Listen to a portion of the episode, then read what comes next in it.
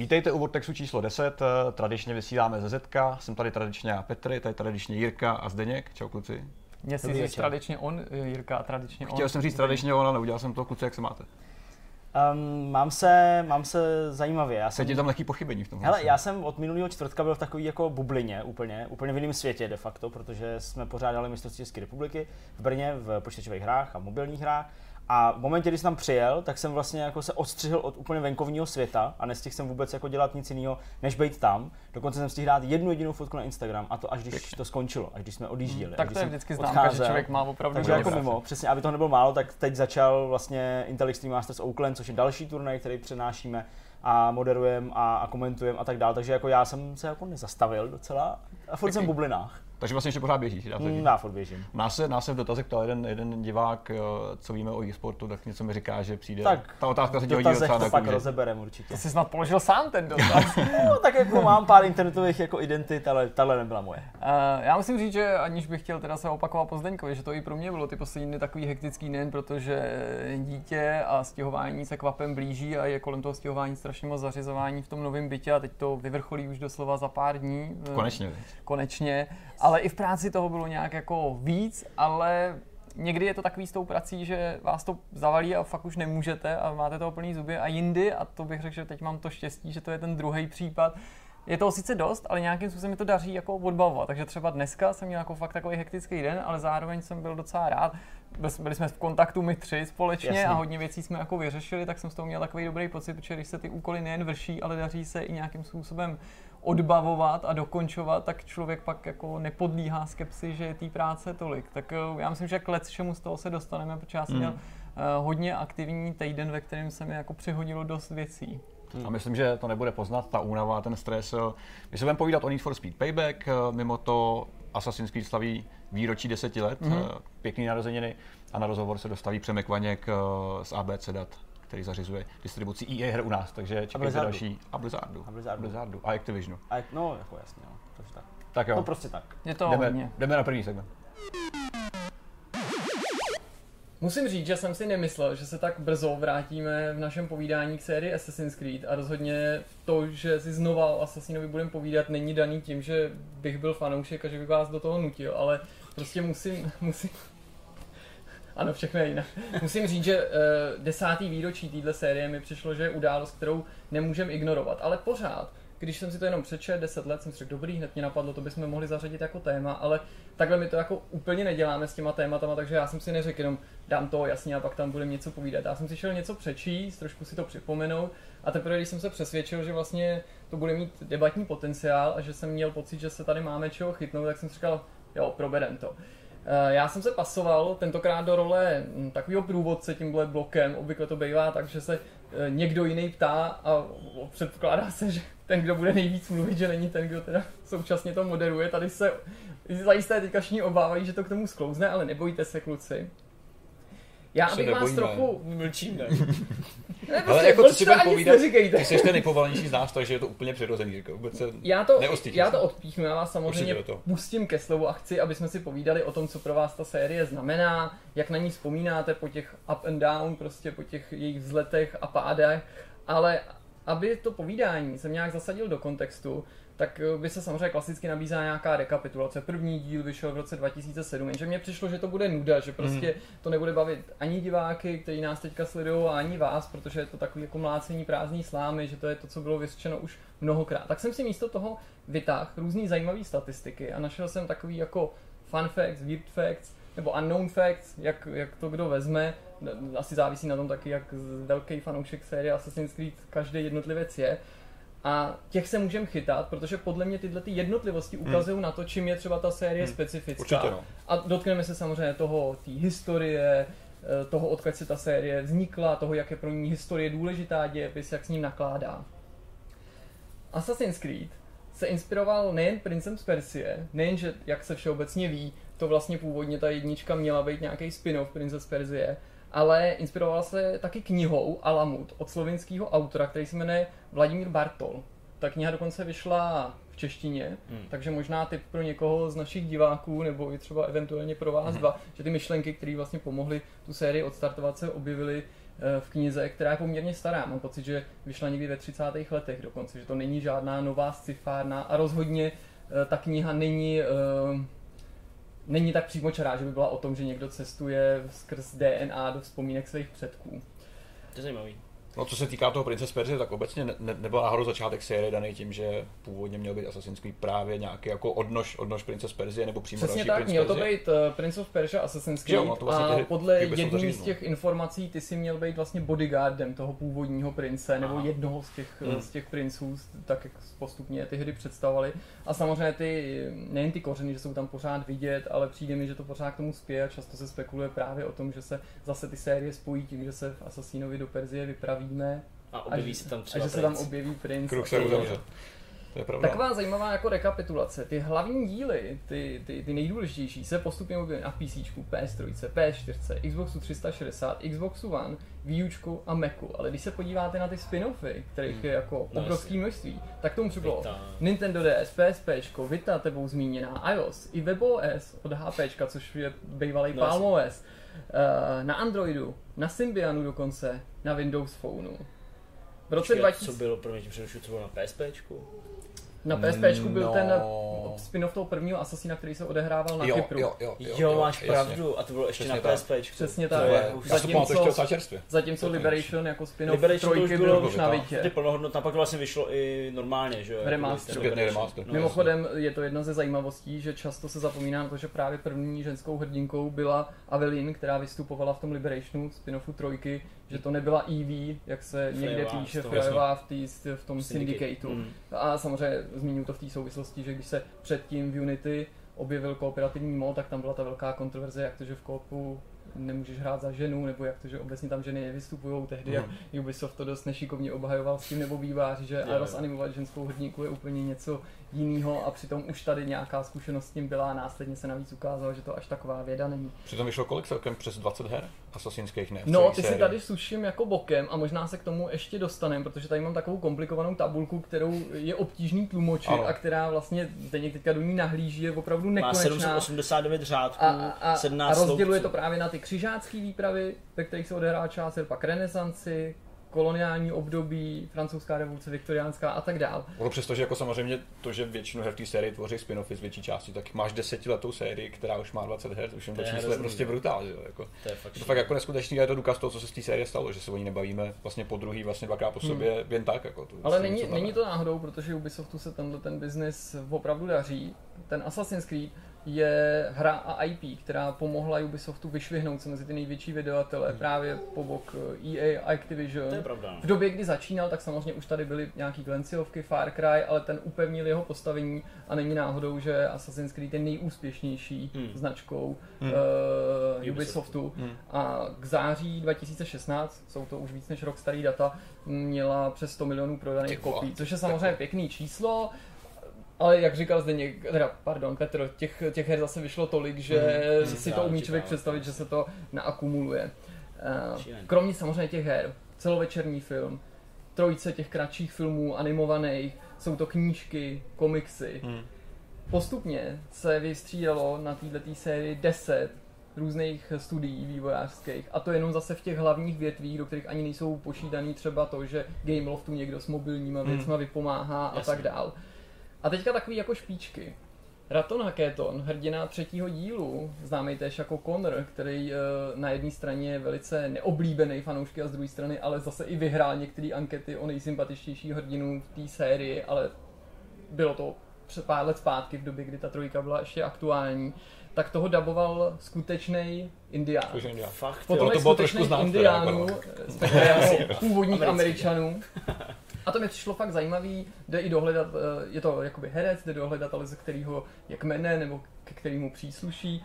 A to vlastně souvisí s tím, že ještě mnohem víc, než si myslíme, si výváři a Ubisoft dává záležet Hmm. na těch historických reálích. Konkrétně u toho třetího dílu má být údajně až 80% eh, pojmenovaných a dabovaných postav, se kterými mluvíš, historický postavy. Mnohem víc, než si uvědomuje, že to nejsou jenom ty Franklinové, Washingtonové, ale že jsou to i jako menší lidí, kteří lidi. tou dobu jako žili v těch městech. že? Přesně tak. A taky, že si od prvního dílu dává Ubisoft nesmírně záležet, to mě i překvapilo jako fanouška, že když někoho zabiješ, nebo obecně, když tam někdo umírá, takže ty lidi umírají jako tak, jak umírali ve skutečnosti. Ne snad tak, že by všechny zabil nějaký asasin, ale že umírají ve správných letech, jo, nebo na správných místech a že nezabíš jen tak nějaký náhodný lidi. A to platí jenom pro tu trojku, nebo, nebo ne, jako platí napříč? to napříč tou sérií. Takže když prostě nějakou důležitou příběhovou postavu zabiješ, tak se to stalo v tom roce, kdy ta postava Ano. umřela, to se dělo dejme tomu třeba na stejném místě, ve Ano. smyslu nějakého města nebo něco. To je zajímavé. To je, to je, to, To je, je hodně pěkný, zajímavý, to no. se mi taky moc líbilo. Častokrát jsme si říkali, možná si to ještě vybavíte, že když vyšla ta trojka, že díky té krajině otevřený, ale i tomu pojetí nám připomínal takový privestern, jako kdyby to Hmm, bylo jo. trochu jako Red Dead Redemption. No, to ano. a chlapi, docela mě překvapilo, když jsem až tentokrát, a to se považuji za docela znalce, našel informaci, že opravdu při tom vývoji oni se Red Deadem inspirovali a, tím, a chtěli ten lov a ten open world právě tak, jako vypadal v Red Deadu, tak ho mít nasazený v té trojice. Takže ta, ty Mhm. podobnosti nejsou, nejsou nikoli náhodný, není to jenom o tom, že jsi v Americe nebo No, jasně. ne, ne, v Severní Americe a že se jako někde proháníš na koni. Ostatně, ale takový to téma, já to moc dobře pamatuju, jak to všichni hrozně jako mixovali do sebe a vůbec si neuvědomili, že to vlastně jako válka za nezávislost, nikoli občanská válka, prostě severu proti jihu, pak v Americe. A vím, že kolem toho neustále prostě vznikaly jako články upozorňující komentáře, jízlivý komentáře, jako že to ale není pravda, tam žádný sever proti jihu nebyl, nebo naopak. Prostě já to vím, že, jako, že to lidi strašně, strašně motali hrozně. Což je trošku problém, protože samozřejmě spousta lidí si zahraje Assassin's Creed a myslí si, že najednou za historii a jsou to historikové. Že? No. Zažil jsem takovou spoustu názorů, že já mám rád tu historickou přesnost, sám dějepis neznám, nepamatuju si už vlastně vůbec. Nicméně setkal jsem se se spoustou lidí, hele, dohrál jsem tři hry a vím všechno, co se tou dobou stalo. Ale což- můj spolužák na víme, jak základce, tady byli ty prapředci, že jo, to prostě se všeobecně ví, že jo. můj spolužák na základce jakoby přesvědčoval učitelku v hodině eh, v té době ještě ne dějepisu nebo vlastivědy, že jo. Mhm. Jaký přesvědčoval, že prostě právě ti lidi měli normálně náramkové hodinky, prostě malý jako sluneční hodinky, jako měli Flintstone. Jo, jo, jo, Jako Mm, minulý týden tak na nově. Šlapací televizi, auta, tak- viď, Prostě, no. To je jo, a byl, byl schopný se hádat jako do morku kosti, že skutečně to takhle jako měli, takže. Hrozně zajímavý na sérii Assassin's Creed je, že je to jedna z her, do které se vývojáři nakonec úspěšně, velmi překvapivě pokusili implementovat multiplayer, Hmm. navzdory jako kritice hráčů a nedůvěře, zcela Hmm. pochopitelný. Eh, Nejprve se tam objevil ten kompetitivní, který jsme si tam nedokázali vůbec přes- Poprvé v Brotherhoodu, myslím. Ne? představit. Tak. A nakonec to fungovalo, byl v té sérii pak v každém dalším díle až do Black Flagu. Mhm. A teprve v Unity se neobjevil, tam se místo toho objevila kooperace, kterou si fanoušci z druhé strany moc přáli, zněla slibně, byla jako součástí té hry, ale vlastně ne singlu a nakonec to bylo jenom pár samostatných misí a Hmm. nakonec se to vůbec neujalo a v Syndicateu už se neobjevila a k velký lítosti si myslím mnoha hráčů vlastně počínaje Syndicatem přes teďka Origins vlastně multiplayer v té hře Není úplně vůbec. chybí, že Hmm. najednou zase tam není Přitom- ani kop, ani kompetitivní. Já si pamatuju u toho Unity, u toho prvního nebo jednoho z těch prvních trailerů, který tu hru oznamovali, tak to bylo takový, tak ta skupinka tam běží po nějaký té střeše, nějaký Mhm. ty katedrály, Přesně. kouká jdou na to náměstí, kde probíhá nějaká poprava nebo něco a oni se snaží společně Vypadalo to, že to bude příští Fakt, velká věc. Přesně, Assassinu. tak to vypadalo, že to bude opravdu, že jako najednou Assassin se bude hrát jinak a to je to nový, Jo, jo. protože už i u Unity, že jo, se mluvilo o tom, že ta hra prostě bude nová, bude lepší, bude lepší, než Přesně kdy tak. jsme kdy viděli a fakt to takhle působilo, je pravda, že pak to z té hry vymizelo. Hráči si to totiž taky představovali tak, že opravdu ty mise budou úplně součástí toho singla, že prostě se tam nějak sejdete, že se tam nějak potkáte Mhm. a prostě To najednou bude to začnete plnit spolu, no. nebo Oni se že ty, ty mise se dá hrát i samostatně, že to si mohl být samotný a hrát ty koupový mise. O, více Oni se i lišili počtem byli že hráčů, ale některý jako. byli obtížný, že když to bylo ne pro, třeba pro pár asasínů, ale bylo to třeba pro nevím, čtyři nebo těch šest, Hmm. tak si myslím, že už si měl, měl co Ale dělat. škoda, že se připojíš teďka i v tom Unity, který já jsem se nedávno zapnul po našem povídání v Origins, jenom proto, abych si vyzkoušel právě ty zásadní věci, Mhm. protože to byl můj první nový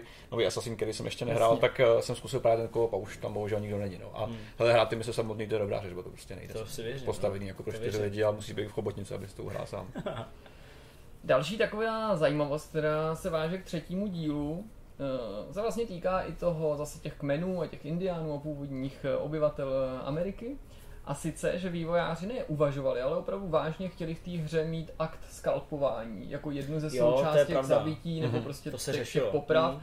A jak si asi teda diváci domyslí, muselo to z té hry zmizet, protože se prostě jednoduše vydavatel obával, že to bude příliš násilný, že to bude prostě vypadat jako nechutně, že to bude prostě příliš na tu Hmm. hru. Ale um, mohlo by to být docela zajímavé, se- kdyby tam něco takového bylo. Konec konců se on ten. Assassin není jako zase jako nějaká útlocitná hra ani bez toho. Mm. Já jsem dneska koukal na nějaký záběry zase z Origins, jako nějaký gameplay mm-hmm. nebo něco. A to teda rozhodně není ú- ú- Ne. útocitná hra. Ne, ne, jako ne. tam Mhm. řeže do krokodýlu, pak tam řeže do Mhm. nějakých římských vojáků, prostě ze kterých tam odlítávají kusy Jo, masa. jo, a to je úplně jako šílený. Chtěl bych taky připomenout, že díky Assassinovi, konkrétně Black Flagu a potažmo tak trošku třetímu dílu, kde se prvně objevily námořní bitvy formou minihry, teďka vzniká hra Skull and Bones, Mm-hmm. takže že Assassin vlastně i takhle někam jako vystřelil dál a potenciálně může být zase mm, u zrodu nějaký jiný série v případě, že by se lidem ta hra líbila.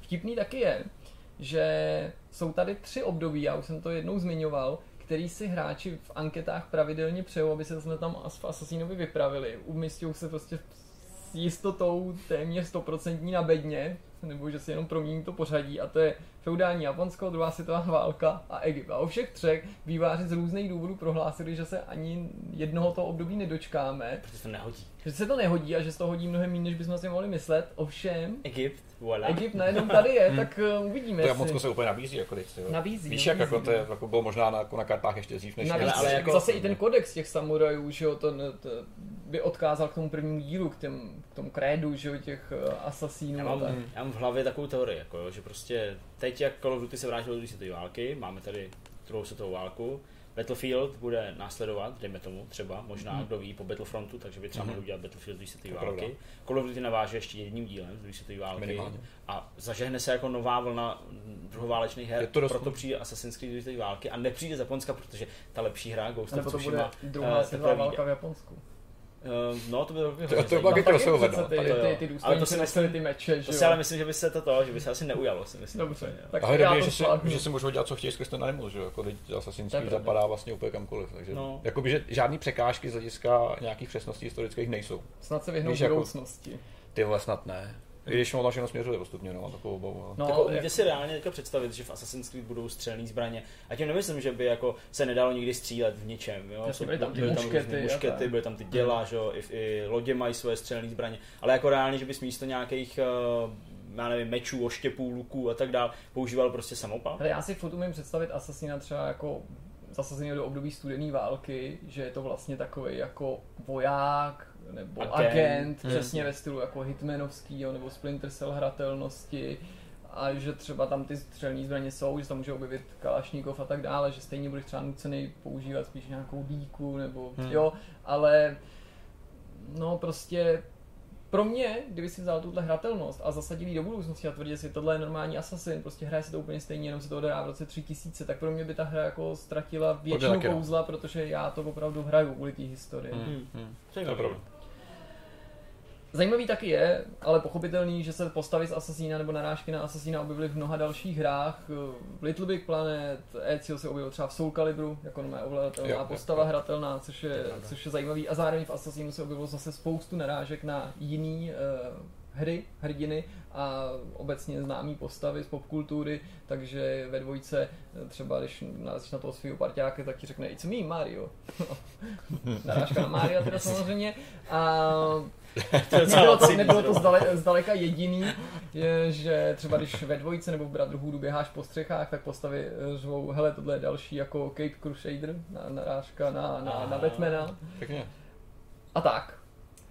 Abych to neprotahoval, Assassin's Creed si taky připsal prvenství, nebo jako mm, titul pro největší patch všech dob, největší update, a to je Kolik 40 gigový patch pro verzi král. na Xbox One Assassin's Creed Unity, která byla tak strašně rozbitá, že ten patch měl opravdu 40 giga. Často se říká, že se vydala ta hra znova, nebo že se musela stáhnout, ale on to jako svýho druhu byl opravdu patch, i když si prostě to stával celý. No. Dokonce jsem někde viděl poznámku, že ta hra původně byla menší než to, co ty hráči pak stahovali. Hmm. Takže to je No to dává smysl, protože vlastně ty stahuješ pozměněný soubory, i když se na nich změní třeba jenom část. To znamená, kdyby si upravil jenom nějaký malinký údaj na, na kostýmu, tak, tak ho musí stáhnout znovu. Protože je tam novější revize tý, toho konkrétního Jasně, asetu. že takže jenom jako nějakou část. Přesně prostě tak, jako nemusíš opci rád přešitou, modifikovat ale- nic, ale prostě stačí mít třeba nějakou, nějaký metafal kolem toho a proto stahuješ všechno. Takže se to může zdát, že se upravuje celá hra, ale reálně to tak úplně nemusí být. No, Hmm. prostě importí celý projekt znovu. Co jsem úplně zapomněl, a dneska mě to zase překvapilo při hledání těch zajímavostí, je, a já si myslím, že si to vzpomenete, protože to si podle mě vybavíte z těch trailerů. Už v prvním dílu měla být shodou okolností střelná zbraň, a sice kuše, která se v těch trailerech objevila, že jí ten Altair přímo použije Jo, jo. a oni ji v té hře měli, ale samozřejmě do finální verze se nakonec nedostala. Je to strašně zajímavý, že já jsem to úplně jako zapomněl, přitom byla Hmm. součástí těch videí, je vidět, že ji tam i použije, jako jak má člověk prostě Tak takovou jako selektivní paměť. Ale, ale on, i první Assassin's Creed byl jedním z, jednou z těch prvních her, možná ta úplně první hra, která vlastně nastavila takový ty moderní Ubisoftí prvky, jako nějaký rozhledny No to určitě. a podobně, že No jo? To, jsou věci, které sebou táhneme vlastně do dneška, ve Jo, moderních určitě tohle to všechno, co v té jedničce bylo, se pak táhlo do té... Já si nebavu, jestli to bylo někdy předtím, ale myslím si, že Assassin's Creed byl opravdu první z těch věcí open worldových, která, která to Já nastavila. si myslím, jo? že jestli Minimálně to první, rozhledně tak jako nějaký. Opravdu ve většině věcí první nebo jeden z prvních a určitě to bylo, že ten mechanismus nebo ten koncept se pak Hmm. jako takhle ustálil a používal v téměř nezměněné Hmm. podobě i ve hrách jako Jo. The Crew, že To je jo? o tom přesně tak, no, hledáš vysílače, ty což vole. je Což je dost no, teda. Eh, eh, Ona v mnoha směrech, ta jednička, ačkoliv dneska už by se u ní asi hráči tak nebavili, kromě toho, že teda samozřejmě byla první, tak byla poměrně zajímavou hrou nebo zábavnou. Já myslím, že jí vlastně nejvíc uškodilo to, co se ne nevyhnutelně, ale občas tím prvním a trochu jako výrazní, nebo o nějakou výraznější revoluci snažícím se titulům může stát. A sice, že oni se tak soustředí na to svět, na ty nové mechanismy, na představení toho, tamtoho, že vlastně jestli mi na tom něco vadilo, tak to byly neustále stejné mise, že Hmm, skoro, ty mise neměly jo, skoro jo, žádnou jo. pestrost, jste furt tam sbírali nějaký ty pírka, byly tam nějaký ty závody, nějaký to odposlouchávání. Jsi Vlastně, sbíral tu hudbu, nebo nějaký takový ty noty, nebo něco takového. já myslím, že to byly pírka, ne? Hned v tom prvním díle, nebo Myslím, V prvním, jo, ale v nějakém dalším si myslím sbíral kousky nějaký písničky, nebo něco a takového. možná to si A myslíš, možná ve dvojce se sbírali nějaký taky Dvojka nebo trojka si nebo- sbíral, ne, ve trojce si sbíral ty, ty zápisy, že jo, tam lítali vlastně listí nebo papíry. No, Jo, jo, to byly nějaký songy, nebo jako notičky. Ne, to si totiž ještě možná pleteš s Black Flagem, kde se sbírali jako ty pirátský popěvky. Jo, možná. to bude ono, Jo, jo, jo, jo. ježiš. No a poslední highlight, aby jsme si pak teda opravdu zaspomínali, to už je opravdu takový bombónek, a sice, že v Assassin's Creed 2, když se objeví v současnosti a hraješ za Desmonda, tak ve scéně na parkovišti se objevují auta ze série Driver. Fakt? Tak to je taková hezká což cross, dobrý, cross věc. Ale teď chci pustit ke slovu vás a chci se vás zeptat na to, co po těch deseti letech pro vás ta série znamená, jestli vás ještě zajímá, jestli se vám líbí, anebo jestli ji už máte někde jako třeba Call of Duty, a teď to nemyslím zle, ale v tom smyslu, že prostě máte pocit, že už vás to trochu míjí. No, já už jsem o tom mluvil mnohokrát a prostě já jsem po prvním díle, který se mi líbil ze všech nejvíc, ačkoliv všichni říkají, že ta dvojka byla nejlepší. A Tou taky historií? Jsem, Promiň, Uh, to- asi jo, asi tou historií, asi tím faktem, že to prostě byla první hra té série, uh, ačkoliv jako respektu a chápu ty dost jako objektivní důvody, proč ta dvojka je v myslích mnoha hráčů tím nejlepším, co ta série nabídla, uh, i když pak to samozřejmě mělo lepší grafiku, lepší výpravu a tak dál. Tak já prostě si vzpomínám na tu jedničku, zdaleka nejvíc, mě to vlastně ohromilo ve všech směrech, to znamená uh, i to, že jsme vlastně, a to se podařilo Ubisoftu, až do úplného vydání uh, v podstatě lidi odstranit od nějakých uh, interních informací Hmm. o tom, že by to mělo nějakou linku z přítomnosti, že by tam Hmm. byla nějaká sci-fi část, Hmm. takže to jako i, i tohle jsem dost uh, jako adoroval víceméně, nebo jako měl jsem fakt rád. Eh, Pak samozřejmě celkově ten svět, jak vypadal, jak na mě působil, opravdu jsem cítil takovou, takový to období těch křižáckých prostě výprav a toho pnutí a takový to prostě, uh, takový to, co vidíme i v nějakých těch výpravných filmech, jako nepřítel, ne před branami, ale jak se to jmenuje, něco s Orlandem, s Ty Orlandem myslíš Bloomem. Království nebeský? Království Jo. nebeské, přesně. Uh, tak uh, prostě všechno tohle jako zapadlo do sebe a pak jsem ty další hry hrál čím dál tím víc jako uh, míň rád a míň rád. Mhm. A prostě asi to je u mě takový jako, že mně se vůbec nelíbila ta italská část, celý ten ECO, to je pro mě úplně jako... Nebrala tě renesance. Vůbec se mi italská. nelíbí renesance, vůbec se mi nelíbila ta italská Nezlomilo část. se to u tebe třeba u Eh, těch Revelations, který zase nás přesunuli do ty, do ty Tam už eh, byl sympatičtější rozhodně uh, hrdina, i tím, že prostě už to nebyl takový nějaký hejsek, ale že jako ze stárnul, tak Možná zarostli trošku, že jo, to Přesně, byl domů, takový, myslím. takový, takový, jako, už takový šedý vlk to byl. Takže v tomhle ohledu samozřejmě to bylo sympatičnější, ale pořád, pořád. Uh, vlastně ani ten Black Flag nějak extra jako nezaujal. To je přitom že podobně jako druhý díl hodně tak, chválený, přesně protože tak. si myslím, že to vždycky souvisí s těma velkýma skokama ve smyslu té hratelnosti, že se tam objevil Tak, hodně tak. novinek ve dvojce, v Black Flagu. Hmm. Přesně, uh, říkám, i když vím, že ty máš prostě tu, ten, ten Black Flag možná asi nejradši, nebo minimálně z toho, jak si o tom mluvil, vždycky se ti líbilo, to, jak je to převratně Nevím, inovovaný. Nevím, jestli bych to dokázal Jasně. takhle říct, ale opravdu mi se mi ten díl líbil. No ale, ale pak uh, přišlo Unity a ačkoliv bylo strašně zabagovaný a hrozně moc jako lidi na to nadávali a dost oprávněně, ostatně doteď existuje, myslím, že to je z Unity takový ten divný, Jak máš jenom ten chlap, jak má jen ty očičky a oči zuby. a zuby a prostě jo, prostě jo, jo, texturu to je taková, jako, jo, taková symbolika Maskot. toho, když je Assassin's Creed rozbitej. Tak eh, i přes tohle to Unity se mi líbilo. A ten Syndicate, ačkoliv eh, jsem o tom tady taky jako nemluvil nějak extra, extra jako opěvně a recenzoval jsem to a taky jsem tomu dal, myslím, nějakých 7 10 nebo prostě nějakých 3 Tři z z pěti. 5, to znamená, eh, že úplně jsem nebyl spokojený, tak eh, to konečně bylo prostředí, které mě oslovilo, zaujalo mě od té jedničky de facto Hmm. poprvé a vlastně se mi to jako líbilo. Sice se mi uh, tolik nelíbí ty herní mechanismy a ostatně uh, to říkám i u Far Cry, říkám to prostě i u dalších her od Ubisoftu, snad výjima opravdu nějakých South Parků nebo her, které uh, nefungují tímhle tím způsobem, ale tam jsem byl ještě ochotný to nějak jako zkousnout. A teď, co jsem se koukal na ten Origins, říkám si, dobrý, tak my, měli jsme tady perfektní povídání o historii Origins, vidím to ze všech prostě koutů, když Hmm, jsem chodil hmm. na základku, potažmu na střední, tak Egypt prostě se mi strašně líbil Hmm. a všechno. Já jsem se na to jako podíval a když jsem zjistil, jak obrovský to je, jako Hmm. že skutečně obrovský, Hmm. ty jsi říkal, že to je velký, ale Je to- jako, je to nesmyslně jako, velký prostě úplně, ten jako.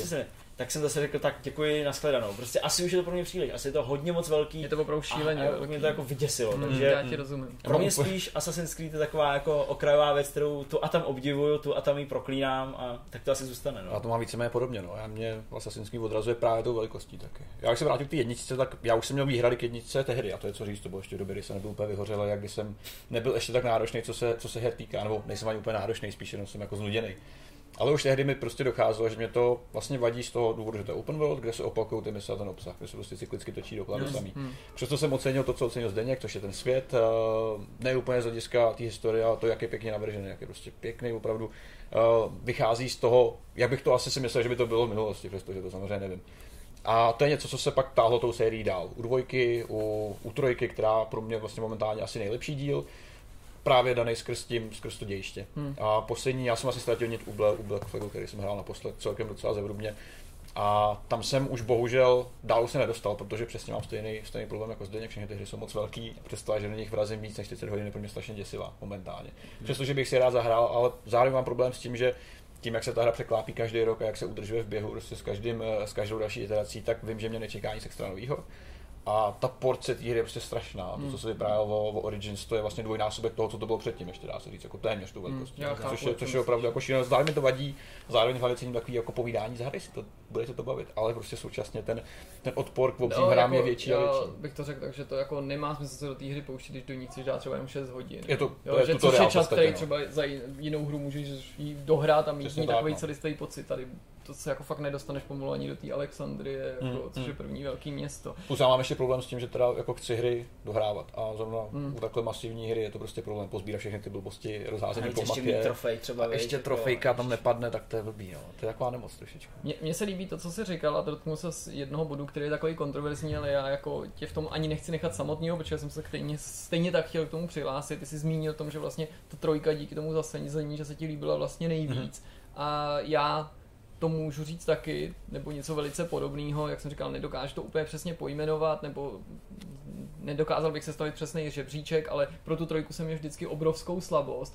A je to tam pro mě takový jako jiný vztah než tomu Black Flagu, který, eh, nechci říct slovo objektivně, ale všeobecně bývá přijímaný jako opravdu velmi povedený díl, zatímco ta trojka je často kritizovaná, to všichni tři víme, a navzdory tomu, já si to pamatuju už ve své době, když vycházela, já jsem psal recenzi, myslím, do levelu, ty na hry, pak jsme psali k tomu nějaký přesně tak. témata oba a že už tehdy jsme se shodli, ale nezávisle na sobě, že se nám to opravdu líbí, že si uvědomujeme, že rozjezd je pomalej, že ta série Jo. neinovuje vlastně, ale objevily se tam ty námořní bitvy, ta historie nebo to prolínání fikce a faktů mi tam přišlo, že se dostalo na úplně nej, nejdál nebo jako bylo nejvíc propracovaný, k tomu to mělo skvělý ty DLCčka. Jo. Ta postava mi nevadila, prostě co mise, to v podstatě byla skutečná historická událost, ať už bostonský pití čaje, nebo všechny možný ty bitvy, jako ty si opravdu mohl prožít ty události toho boje za nezávislost, té americké revoluce, skoro od A do Z, jo, to, že se prostě jenom naskok, ale podíval do té Filadelfie, to, že si potkal ty otce zakladatele, fakt mě jsem měl to takový jako pocit ala Indiana Jones nebo Forrest Gump, že jsi opravdu u všeho. A občas to bylo až jako přitažený za vlasy, hmm.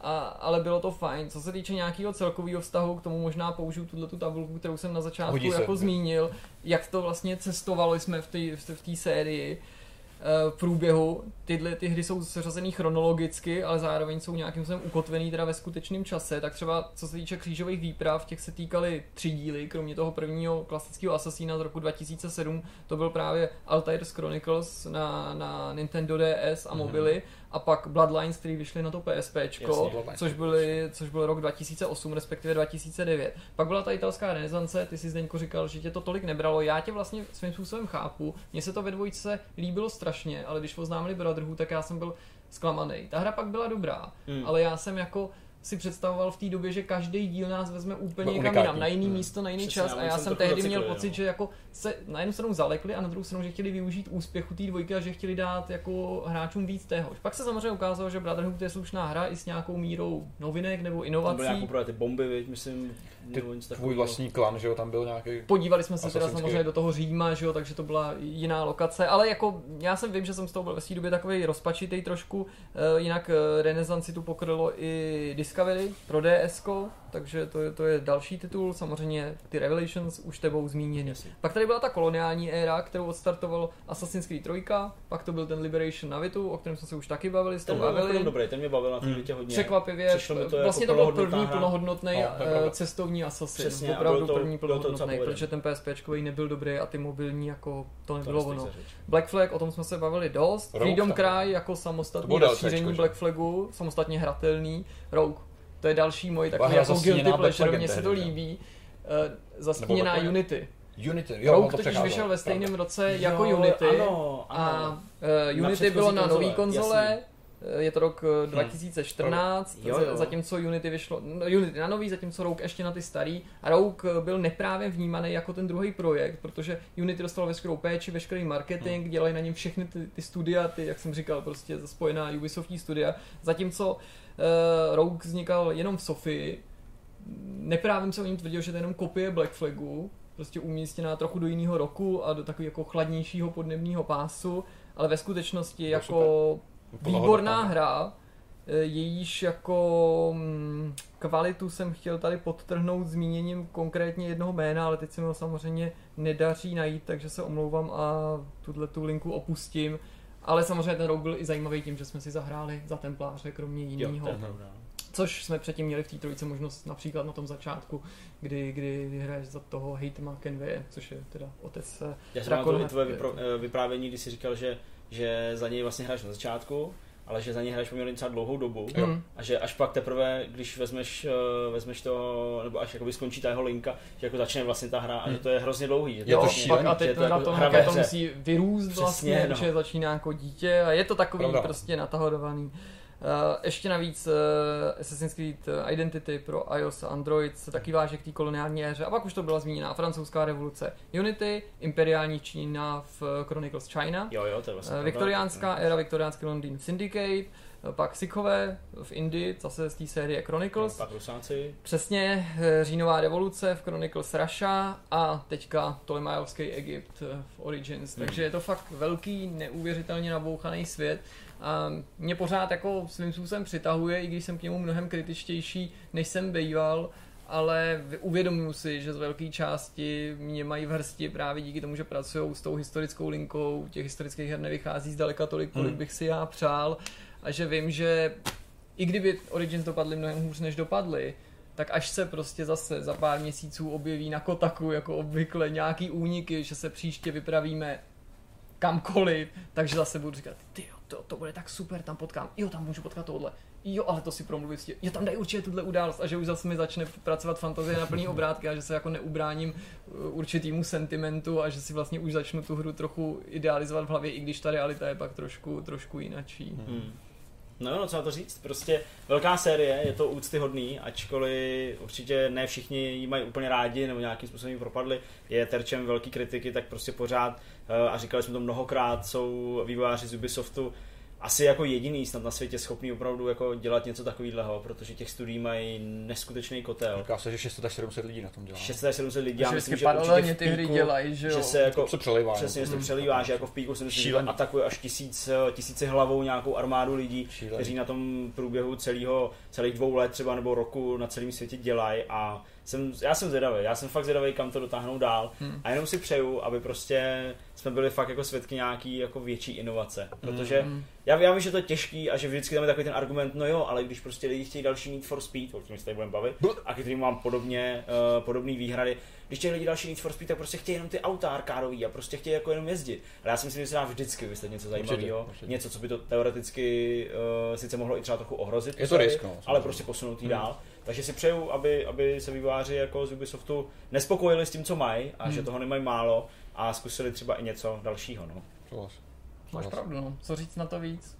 Tak to bylo hezký povídání o Assassinu, myslím, že jsme si to celkem užili, já teda určitě, musím říct, že jsem se na to opravdu těšil, že to na vás takhle vychrlíme a budeme se podívat na další téma.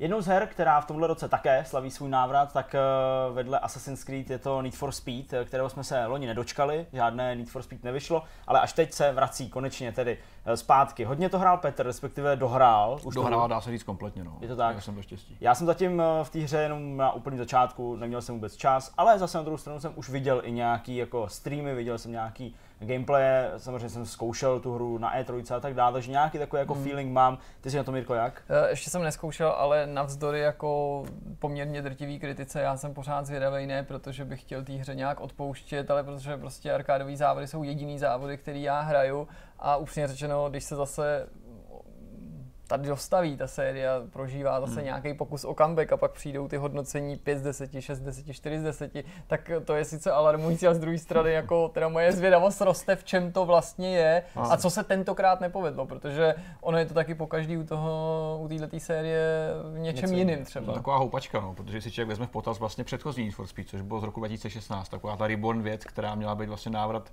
eh, k undergroundu, k pouliční, pouliční závody. závody ta úchylná prezentace skrz ty podivníka scény, kde jsou uh, velmi, týpci, velmi divní týpci, oh, yeah. hrozně cool fréři. Always taky, online. Always jo, jo. online. Tak dá se říct, že všechny ty hlavní problémy se jakoby, ne, nechci říct úplně vyřešily, ale jsou pryč. Jo. Já jsem vlastně prožíval takovou divnou, takový divný vlak uh, emocí, když se blížil release, protože já jsem předchozí díl recenzoval celkem zevrubně. A moc se ti nelíbil? Nelíbil se mi teda hodně, no, musím říct. Jako hmm. Jako nejenom skrz tu prezentaci, ale celkově prostě ten svět byl divný.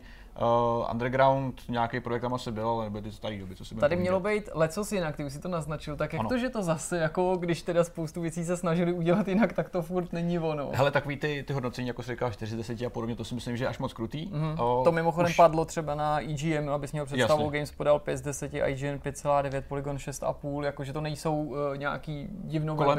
Kolem šestky si myslím, že šestky, sedmičky se dá pohybovat celkem jakoby reálně. Uh, Volo celkově je to další příběhový Need for Speed s otevřeným světem, uh, což je vlastně ten recept, který oni rozvíjejí dál. Tři hlavní postavy ale tam tři hlavní nějaký... postavy a dá se říct, že se snaží svízt na vlně moderních filmů, jako je Fast and Furious. Hmm. Úplně, úplně jednoznačně. Ani si nemyslím, že je to snaha vývojářů, jako spíš EA, která si prostě stanová jako šablonu, hele, teďka prostě frčí Fast and Furious, hmm. Hmm. velký boje, frajeři, auta, řečičky a všechno, což tady je pořád vidět. Ta trojice hrdinů je dost vlastně stereotypní. Jo? Máš tam chytrýho černocha, který je geek a zároveň takový cool týpek, selfiečka, blbosti. Tyler, hlavní postava, je takový ten rezolutní, rezolutní klučina, který chce prostě napravit svět. A do toho Jess, eh, ženská, která je taková ta tvrděčka typická, ne typická holčina, která by prostě měla k Barbie a podobně, má ráda rychlý káry. by prostě nestačil příběh, jako byl Hot Pursuit, příběh, prostě jste v nějakém county a musíte tam všechno vyhrát. Ano, ano. Ono tady to jako v podstatě vede k tomu samému, jenom je to obalený tady tím balastem kolem, který hmm. já úplně pohrdám, popravdě. Jo. Jakože mně se Fast and Furious poslední co nelíbí ani zdaleka, naopak se mi hnusej, beru to jako jedny z nejhorších filmů, který jsem za poslední dobu viděl. A tady oni tomu ještě jako hodně napomáhají tím, tím, jak se to jako mění. Uh, každý z těch závodů, který ty jedeš v té v kampani, uh, tak je spojený s nějakým právě příběhem, nějakým rozvíjením, který se samozřejmě cyklicky opakuje tím, že je to prostě otevřený svět, který musí být zaplněný aktivitama. Takže se zdá, že ačkoliv je to nalinkovaný, nějakým způsobem ty nemáš ani vedlejší závody, prostě všechno vede k tomu bodu, že ty plníš nějaký úkoly. Hmm. A normálně bez toho příběhu by se přejet strašně rychle. Hmm. To je opravdu děláko to samý, přestože se snaží hra vlastně navodit nějaký jakoby systém uh, různých aut, uh, různých hmm. tříd, uh, tak to nefunguje. Nefunguje to ani s tím příběhem, bez toho by to bylo úplně vyřízený. tím nechci jako obahovat přítomnost toho kecání a toho všeho, co to, co to obnáší, protože je to banalita, která nevím, komu se bude líbit, někdo se určitě najde, ale aspoň trošku vlastně dopomáhá odstranit ten nějaký stereotypní, stereotypní pocit, který by si normálně měl, protože otevřený svět neumí to každý, co si budeme povídat, dělat hru s, s otevřenou mapou, kde si může dělat téměř co chceš, je těžký a ne každý by se měl pokoušet. Bohužel to taková metoda, která se dneska hodně objevuje a všichni si myslí z nějakého důvodu, že to zvládají, že to umějí, protože máš prostě město, auto, velké dálnice. Nicméně právě v tom, právě v té lokaci v tom městě si myslím, že eh, je ten hlavní rozdíl, který z toho dělá lepší hru, než byl předchozí Need for Speed. Hmm.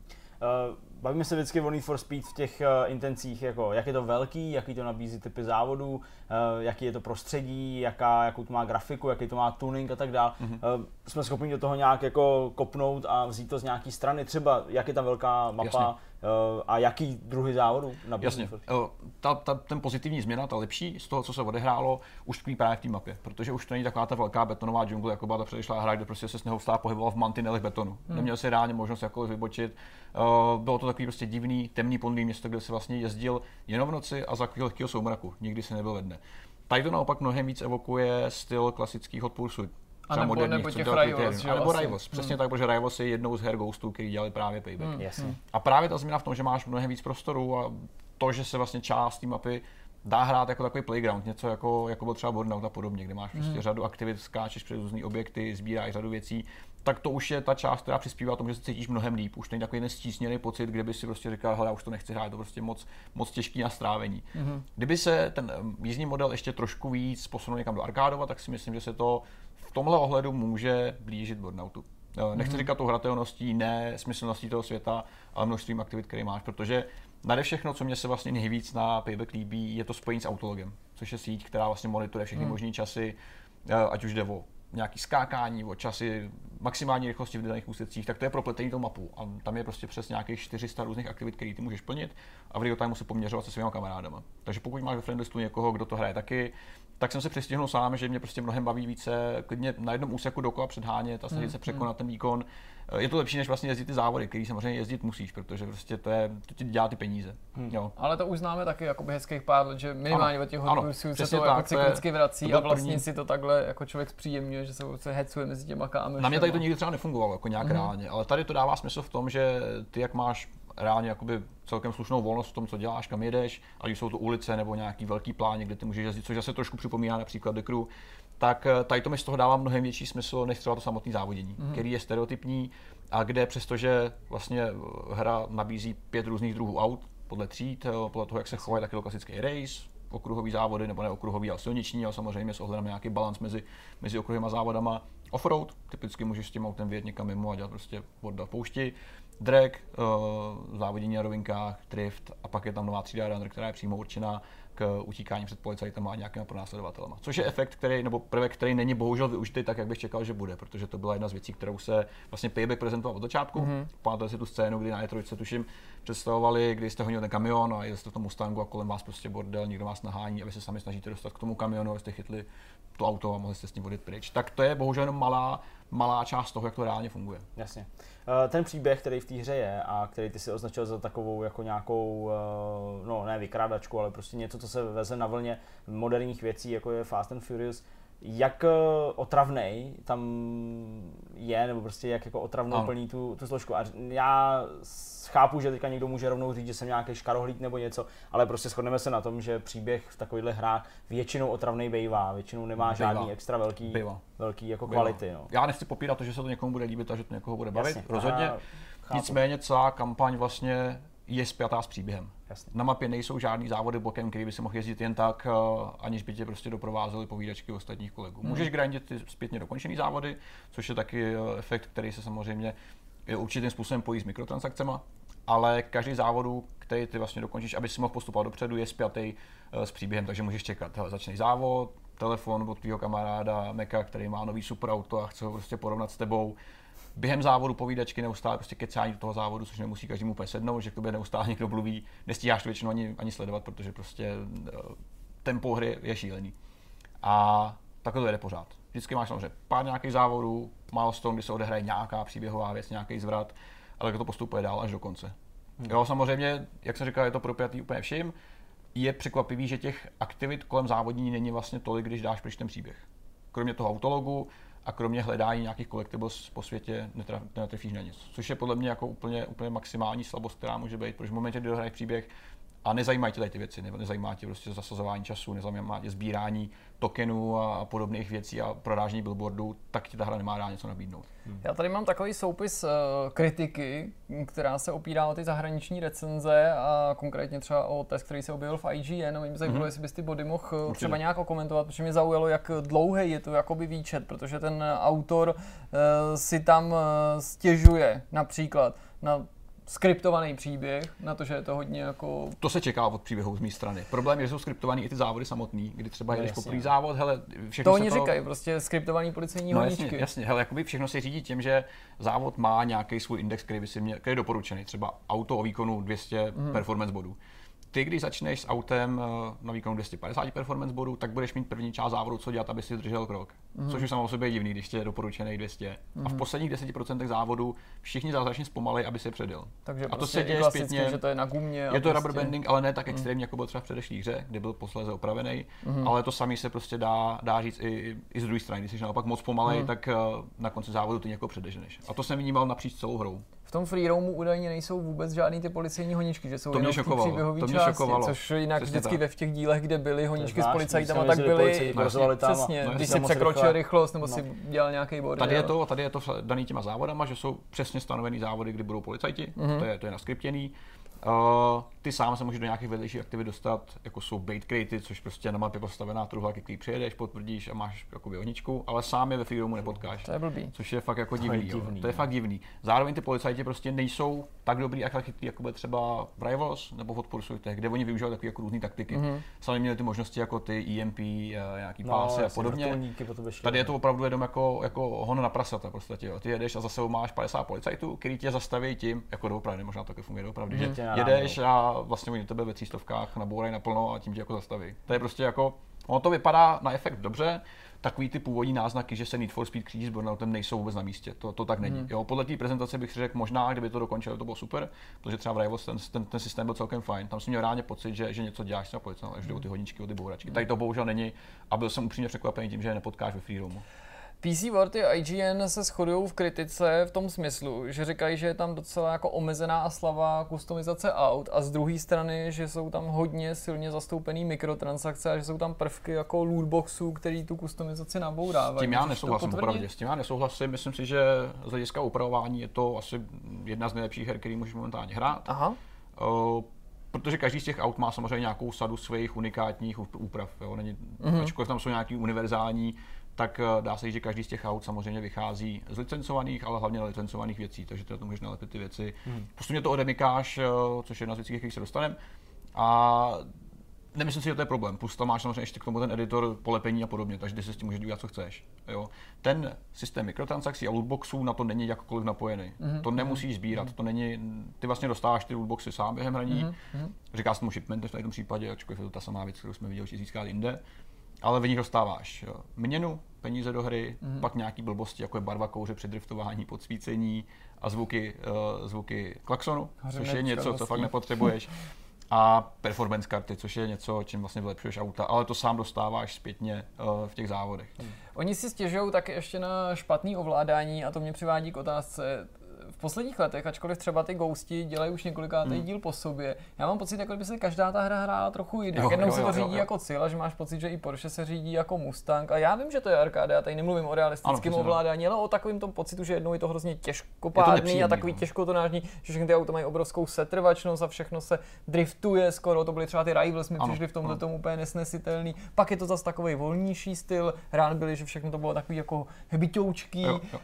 Jak je to ovládání tady? Tady, tady je to vlastně, jak, si, jak se to zmiňoval, podle mě to vystihnul velmi přesně, protože předchozí Need for Speed byly mix extrémů, kdy to buď to drželo moc, anebo naopak se to pořád klouzalo. Mm-hmm. Tady už se snažili trošku vyhrát s tím středem a, a mám pocit z toho řízení, že máš auto trošku pod kontrolou. Aspoň trošku, mm-hmm. ve vyšších rychlostech. Bohužel v těch nižších jsou to auta pořád jako hrozně takový těkavý, nepříjemný. Já bych šel úplně do totální arkády, abych s tím neměl problém osobně, jo, protože přece jenom co od toho čekáš. Já chci, abych, když hraju hru, která je založená na tom, že neustále prostě prasíš v terénu, tak aby si měl reálný pocit, že máš tu věc pod kontrolou, což tady mm. často nemáš. Často je to prostě totální maglajs při závodech zvlášť, když prostě obklopí 10 aut.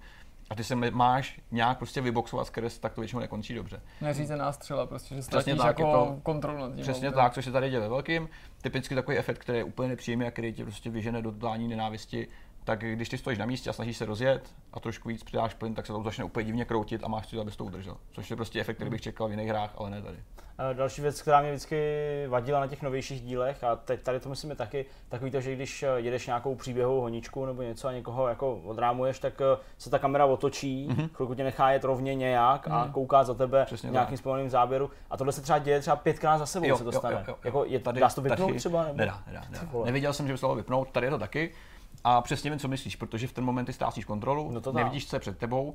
Tady za tebe trošku převezme kontrolu počítač, takže nějakým způsobem koriguje to, co ty děláš, zatímco se nekoukáš. Na druhou stranu se mi stalo, že se kamera vrátila, já jsem také narvaný ve zdi a nemohl jsem se hýbat. No. A v ten moment si prostě říkáš, ty prdele, Proč? proč? Já to nechci, že jo, tady to. Přesně, Já chápu, že se snažili napodobit efekt, který měl třeba Burnout, kde to bylo vynikající. Tam to bylo prostě- skvělý, tam to bylo skvělý, ale současně to bylo vyřešení mnohem líp než tady. Protože tam se reálně ten čas zastavil skoro, Přesně nebo tak. úplně zpomalil a to, co se dělo vedle tebe, Ano. tak se dělo jako trochu rychleji. Ano, Takže ano. pak jakoby ten tam to, mix tam to dávalo smysl. Tam to, tam to Já si myslím, že takhle se snažil zreplikovat, ale bohužel to nefunguje. Hmm. Jakoby celkově ta hra je prostě hrozně hrubá. Jako, bavíme se o tom, že je mnohem lepší než předchozí Need for Speed? Ano. Jako zcela určitě ti řeknu, že jo. Je to dobrý Need for Speed? Nemyslím si.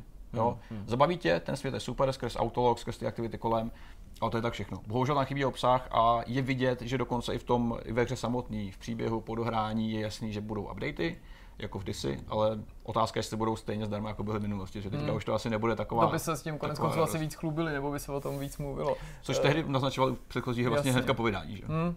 Uh, ještě by mě zajímala technická stránka, protože tu hru pohání Frostbite Engine Mhm. třetí generace, takže zase prostě technologie, která je k vidění napříč titulama od EA, ať už se tak bavíme o akčních hrách, sportovních hrách, závodních hrách. Eh, Já nechci říkat, že by v posledních letech Need for Speed nevypadaly dobře, protože ten předloňský díl, vím, že když jsme ho viděli vlastně prvně se Zdeňkem na E3, ještě když se chystal, tak jsme si říkali, "Ty, pane bože, to vypadá nějak dobře, ona Hmm, realita hmm. zase třeba pak trošku Přesně byla tak. jiná, ale prostě rozhodně si nemyslím, že ta hra byla ošklivá, naopak co na ní bylo pěkný, ale takový ty momenty, kdy byly Need for Speed spojovaný s velkým technologickým pokrokem, to je asi jako je ne to- pryč, ale jako teď už to tak člověk nevnímá, jak Já teda ta myslím, hra no. vypadá. Ona vychází na PC, P4, Xboxu One, ty hraješ na pročku. P4 verzi na pročku, překvapil mě, jak je ta hra ošklivá. Fakt, A- jo. Fakt. Ta hra je pěkná v pohybu, stejně jako všechny Need for Speedy, protože jak se hýbeš, tak jsou to různý filtry, rozmazání, blurry, který jakoby nějak zkreslují tu realitu. Ale ty cutscény, kde stojí tvoje auto na startu a přijede cizí auto, tak je to To neuvěřitelné. mě teda ty auta jsou to jsem nemyslel. fakt nechutně ošklivý, fakt nechutně hnusný. Nejenom ty modely, které jsou teda hrátý jako kráva, jo, že prostě vidíš světla na auře, které jsou vysloveně jako polygony. A šetřit, tohle nepoužíváme, že žádný. Fakt je to ošklivý, fakt mě to překvapilo, ale to nevidíš, dokud se hýbeš, protože prostě ta hra je tak rychlá, že No, jako, se rozmaže. tak no. se to rozmaže a nevnímáš to, nemáš čas to vnímat. A momentě, kdy trošku zastavíš a začneš si všímat kolem sebe, Hmm. třeba zpomalení záběry, kdy skáčeš, eh, prorážíš billboardy, což je jeden z collectibles ve hře, tak ta kamera tak na tebe zazumuje a kouká prostě na tu krajinu, která je odporná, auto, který je hnusný, uh, textury. Ale jako PC nebude moc lepší, jo. Nepochybuji, že samozřejmě mnohem dál kvalitativně, ale to jádro je stejný. Ten, ten, ta kvalita těch modelů se prostě zase tolik nezlepšuje. Hmm. A já jsem si říkal, ty to je fakt ono, jo. To je fakt, fakt je to ošklivý. Je to prostě hra efektu, ničeho jiného. Je tam spousta malého bordelu, který tá kolem, který ten obraz nějak opticky zaplňuje, ale ty kráse nepřispívá. Jsi zmínil slovo jádro, promiň, to bude jenom rychlý. Uh, jádro týmu Ghost tvoří pořád bývalí autoři Criterionu jedno z mnoha studií, který eh, EA pohltili, pak rozpustili. Bohužel to Prosím tě, můžeš mi říct, kam se teda ztratil ten talent těchto těch vývojářů, nebo jako poznáváš Hmm. na tom ještě ten rukopis, nebo ti přijde, že to úplně rozpustil, že jako Ghost jsou, myslím, jako oficiálně švédský, i když jsou tam lidi z EA Black Box, což byl taky tým, který Hmm. dělal Needy, a Criterionu a ještě někdo. Eh, Jsou namixovaný, no. Tady to. Jako, jak, jaký z té hry máš pocit v tomhle tom autorském smyslu? Já vlastně, když jsem poprvé viděl, že se Criterion rozpadá, tak mi to hrozně ublížilo, protože jejich hry byly super. Burnouty, Black, to všechno byly geniální věci, které vznikly a vlastně instantně uspěly, protože byly fakt dobrý. Hmm. Jádru hratelnosti samotný. Ten rukopis tady není vidět, kromě toho, že se drží samozřejmě ně- nějakého receptu, který se stanovil tehdy třeba s Burnoutem Paradise, který hmm. do dneška považuji za jednu z nejlepších open worldových arkádových her.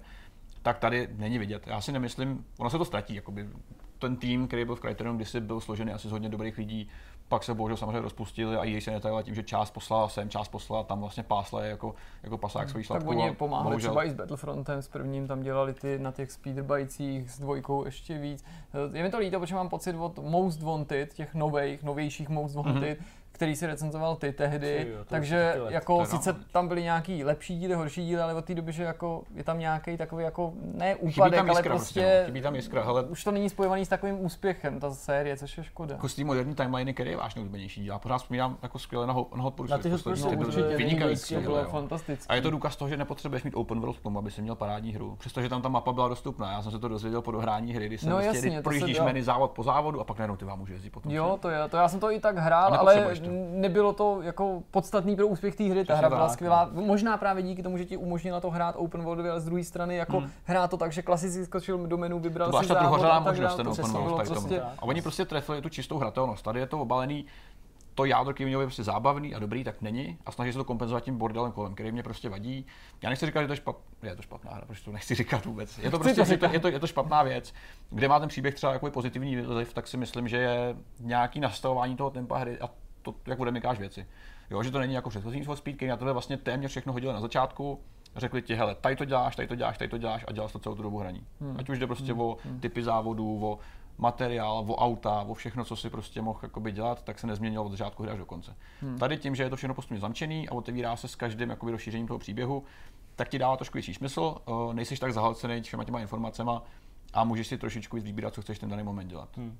Poslední věc, eh, i když asi budeme přeskakovat tak nějak jako myšlenky, ale tím bys to mohl podle mě hezky uzavřít, je eh, nakolik eh, je i tohle Need for Speed postižený takovou tou věcí, že ti na začátku nebo jako tvoje druhý, třetí auto dají nějakou věc, která ani zdaleka neodpovídá výkonu těm autům z toho konce, ale ty postupně těma tuningama vlastně zůstaneš s tím jedním autem a projdeš celou tu hru bez ohledu na to, že kolem tebe jich lítá 200 jiných, mm. tak máš prostě to jedno. Je to tady taky takhle, že prostě fakt strávíš ten čas v jednom autě v podstatě po 80% celé té hry. Je to tady hodně znát. Uh, jak jsi říkal, začínáš s nějakou šitovou imprezou, šitovou v úzovkách, ve světě samozřejmě Need for Speed je to shit.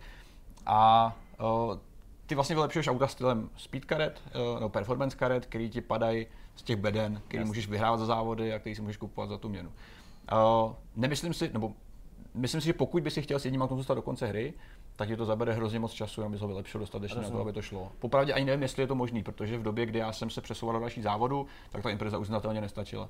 A jsi svým způsobem nucený kupovat nový auta, který ale stojí peníze. A ty peníze sice získáváš, ale zase ne tolik, takže jsi nucený grandit.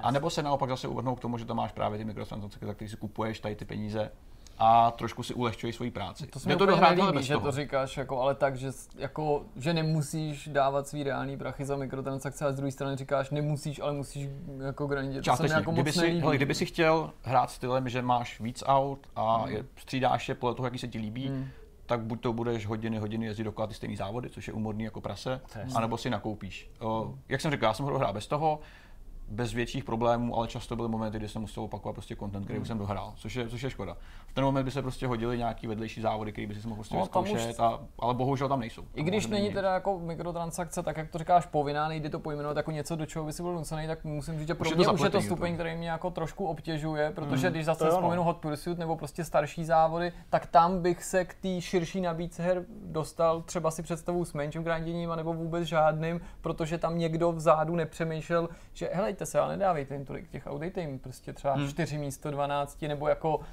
možnost koupit si jich tolik, to, to musím říct, že je už takový ten stupeň, kdy mě to trochu mrzí, protože vím, že tu hru hra můžu hrát, můžu ji dohrát, nemusím teda platit, ale jako uvědomuju si, že existence těch mikrotransakcí mě nějakým způsobem v tom hraní ovlivňuje. Má dopad na tu ekonomiku, která je nějakým způsobem nastavená. Že? Vezmi si, jak byly hry prostě eh, hodně, hodně, hodně jakoby rozdávačný minulosti. Že? jo. Teďka už to takový není a už to bylo cítit právě v předchozím Need for Speed. Tady je to cítit stejným způsobem. Jo? Takže kdyby si chtěl rozhazovat a zkoušet všechno možné, tak na to nejsou peníze a jsi nucený se k tady tomu trošičku, trošičku uchýlit.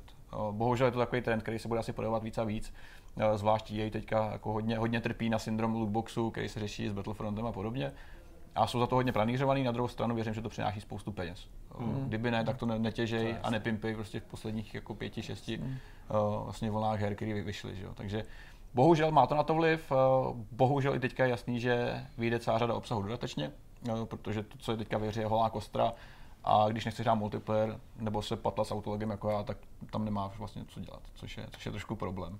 Takže abych to nějak uzavřel, takže lepší než Need for Speed. Ano, co určitě, myslím si, že můžu celkem jasně doporučit, eh, pokud eh, nečekáte od nic moc, tak vás zabaví minimálně to ježdění po té poušti a skákání a sbírání blbostí a tak, to vás určitě jako chytne. Nicméně, pokud je tady to hra za 15, tak díky nechci. Nechci se mi prostě vrážet do hry takový peníze hmm. s vizí toho, že je napojená na něco, co bude EA krmit dál, což jsou mikrotransakce, s čímž nemám normálně problém. Prostě dneska se hodnota her trošku mění a je způsob, tady to je další způsob, jaký, jaký udržet naživu díl, ale pokud to takhle nabourává celý koncept hry, tak si myslím, že, že je to špatně a že u hry, za kterou si dal tolik peněz, to prostě nemá být. Co to znamená? 6 10 teda? 6 10 si myslím, že je velmi adekvátní známka. Hmm. Tak uh, tohle to nebudeme říkat Přemkovi Vaňkovi, který tady distribuje hry. Proto jsme EA. to natočili předtím. Proto a... jsme natočili předtím a teď už si dáme tady ten eh, slibovaný rozhovor. Jak už jsme říkali v úvodu, naším hostem pro Vortex číslo 10 je pan Přemek Vaněk. Ahoj pane Přemku Vaňku. Když Maria takovýhle jako oficiální úvod, tak dobrý den. Dobrý den. Začalo to hodně formálně, ale nenech se vidět, si ve skutečnosti se tady bavíme jako normální lidi. Samozřejmě, bavíme se jako normální lidi. Eh, Přemek eh, má eh, vlastně ve svém takovém, jak to říct, no, profesním portfoliu takovou jednu zajímavou profesi. Momentálně probíhá tahle profese. Přemek je zaměstnance společnosti ABC Data, jestli to říkám správně, a máš tady na starost distribuci her od společnosti Electronic Arts. Je to tak. Je to tak.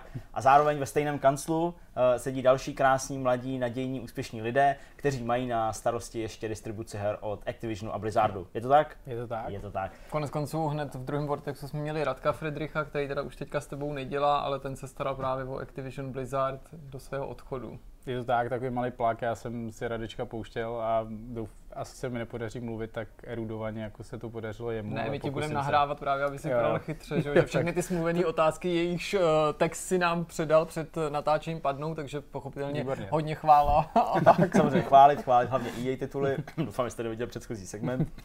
no, každopádně, Přemku, my vždycky, když tady máme někoho, jako kdo se motá kolem her uh, z nejrůznějších směrů, ať už tady jsou vývojáři, ať jsou tady distributoři, to je jedno, prostě lidi, kteří tak nějak jako fungují v té naší české herní branži, tak většinou začínáme někde tam, jako kde se uh, zrodila tvoje nějaká vášeň pro videohry, uh, co ty si vlastně zažil jakožto malý přemeček, uh, co si hrál, protože tam vždycky někde jako i je ta odpověď na tu otázku nevyřčenou, co to vlastně za týpka, kdo tady hraje, co to, jako, co, co to je to za člověka. A že se dostávám pomalu k tomu, co jsem tě naznačil dneska na Facebooku, že jako můj příběh je v tomhle relativně trapný nebo velmi podobný jako většině prostě těch malých kluků, který tíhnou k, tý, k, těm, těm počítačům a k té interaktivní zábavě.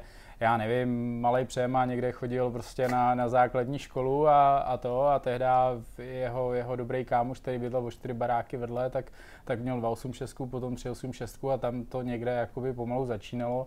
Já jsem, jediný co asi zajímavý je, že ke konzolím jsem přišel až relativně pozdě, jsem byl vždycky PCčkář a, a jako bych měl říct nějaký první jako zlomový titul, tak uh, pro mě to asi byl jako Lens of Lore, což nevím, hmm. jestli jako vaši diváci, to možná ne, jo. většina jo, možná ne všichni, tak to byl první taky jako zlomový RPGčko, kdy, kdy mě to tak pohltilo prostě a ty hry mě natolik chytly, že že mě to jako bavilo, ale to, to neznamená, že jako samozřejmě jsem měl to, co asi jste měli i vy a to co, hmm. to, co má většina těch kluků, že jednou, kdyby se mi to podařilo, tak bych chtěl s těma hrama dělat a vlastně mi jedno, jestli budu nosit pití nebo, hmm. nebo jako programovat s tím, že teda na programování vlohy nemám, takže tam to... Tam to takže zbývalo ještě to pití, a nebo zastupovat uh, vydavatele velkýho. tak, jako takže, takže jako malem hrozilo, že bych nosil pití, ale nějakou schodou náhod jsem se, protože já už se tady okolo těch her nachomejtám docela dlouho, jsem na to letos koukal, ale letos je to devátá FIFA, jako na který mám nějaký jako velmi... To už je hodně let? Je to, už je to usatý, no. A, a na který mám nějaký jako velmi malý prostě, ať už agenturní nebo přímý jakoby podíl, že jsem u toho nějakou malou měrou byl, takže letí to, no, je to, je to hrozný, přijdu si starý teď, když to říkám. Když to takhle nakous, to nám určitě musí říct víc, protože spousta lidí, kteří se teďka na tebe dívají, si říkají, to, tak to by mě třeba taky bavilo, protože já nevím co, taky neumím programovat, neumím třeba grafiku, nejsem ani producent, neumím třeba ani psát, takže bych nechtěl být. No, já jsem prostě, jsem prostě takový normální hráč. Prostě neumím nic, ano, takže tady, tady, tady řekl, že neumím nic. A jak se teda dostaneš k takovýhle práci? Ty jsi prošel taky nějakým eh, kolečkem, že jsi o hrách třeba než psal, blogoval, anebo prostě tě zajímal hned od začátku víc jako marketing a business? Hele, vlastně to byla úplně náhoda, jo, protože tehdy to bylo ještě na inzerát, kamarád se dostal k práci pro, jako k jedné agentuře, která jakoby se v tom herním biznisu a biznisu pohybovala a, a tehdy potřeboval ještě někoho k sobě, tak vzhledem k tomu, že jsme měli nějaké jako pracovní zkušenosti zase u spolu, tak usoudil, že jsem relativně zodpovědný, že umím jako přijít do práce, umím do pěti napočítat, což evident, evident, předpoklad. evidentně i dneska jako tohle, tohle už je jako taková střední kvalifikace, bohužel. Takže to, takže takhle jsem se k tomu nějak nachomejt a nějak postupně jsem se u toho udržel. Asi to bylo tím, že jsem měl štěstí na začátku jednoznačně. A druhá věc je, že tam asi byly nějaký dílčí výsledky a ty lidi se mnou byli spokojení, takže prostě jsem se nějak jako vystřídal, otočil a vlastně jsem za tu, za tu dobu dělal jako skoro všecko, kromě toho samotného vývoje, no, takže... Hmm. Takže je to jako tímhle zajímavý a, a trošku vtipný, ale nemám žádnou super kvalifikaci, nejsem jako v ničem prostě geniální a když budete mít štěstí, můžete to být vy, prostě hmm. určitě. Hmm. Eh, ty jsi zmínil uh, FIFU, to znamená EA Sports, nebo uh, EA Sports, no EA prostě jako takový. Uh, samozřejmě jsme zmínili, že ABC data tady EA distribuje a ty to tady řídíš, nebo máš na starost.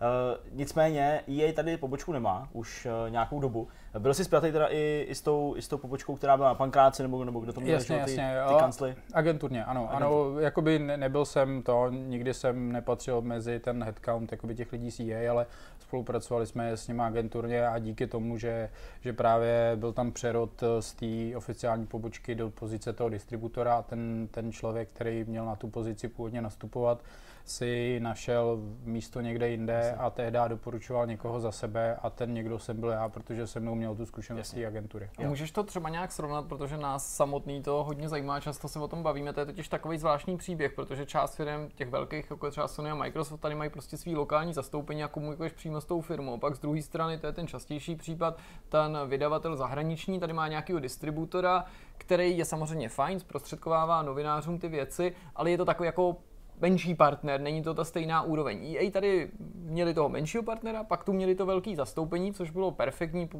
po, podepsalo se to třeba i na tom, kolik bylo lokalizací. A teďka je to, teď je tady jakoby ten, spíš ten distributor zase, ta úloha, Můžeš to teda nějak jako srovnat, nebo jak vůbec to v tvý fungování v té firmě vypadá? Jak, jak, jak moc si v kontaktu přímo s EA a jak, jaký jsou tvý povinnosti ve vztahu k EA tady na tomhle trhu? Jasně. Tam jakoby ta, ta role toho distributora je třeba trošku jiná, než to, co primárně zajímá vás. Jo? Tady ten distributor má na starosti prostě to, aby, aby byly hry, hry na prodejnách, aby byly správně komunikované a tak dále, takže ta primární úloha je, je čistě biznisová, s tím jsou nabalený další, další věci, když se chceš o ten produkt starat, tak to není jenom o tom, že někam pošleš krabice prostě a já jsem historicky nějakou chvilku dělal PR, takže prostě ten, ta komunikace s novinářem mi problém nedělá, není to pro mě cizí, ale to, jako na co narážíš ty, a tady asi vyjádřím jenom jako čistě můj názor, to není jako žádný, konec konců jsem tady za sebe, jako není, není to žádný jako oficiální statement nikoho, kromě mě uh, samotného, tak uh, ten posun a ten přerod jako směrem k té distribuci je, je prostě cost saving. Jo? Je, je to čistě prostě optimalizace ekonomická a jiný náklady jsou, když, uh, když prostě to děláš úplně vodinu, to máš jednoho člověka, který koordinuje a úplně jinak, když tady máš pobočku s, s lidmi, který, ještě, který, to, který by měli být v tom svém oboru dobrý a, a takže ty náklady ti jakoby rostou. Což samozřejmě, když tohle nemáš, tak uh, to se to projevuje tím a to je, čeho vy jste se jako lehce dotkli, je to, že ty když nemáš jako toho člověka uvnitř té organizace, tak ta, ten tlak a ta páka, jako by tam něčeho dosáhnout, je prostě menší. Jo? To, to prostě tak je a vždycky je jednodušší napsat mě do mailu, hele, sorry, zkusili jsme a vlastně ani nevíš, jestli to zkusil, než když tam seš ty, hmm. tak víš, že můžeš jako projít ty dveře, probušit je a zkusit si to sám. Neříkám, že to třeba nedělají, ale, Asi. ale jakoby nemáš, nemáš to pod kontrolou, jo? takže takže jsme, jsme prostě ty strejdové, kteří jsou na telefonu, kterým, kterým někdo zavá, řekne, hele kluci, sorry, dneska nepřijedem, prostě tak to je. No. Hmm, hmm.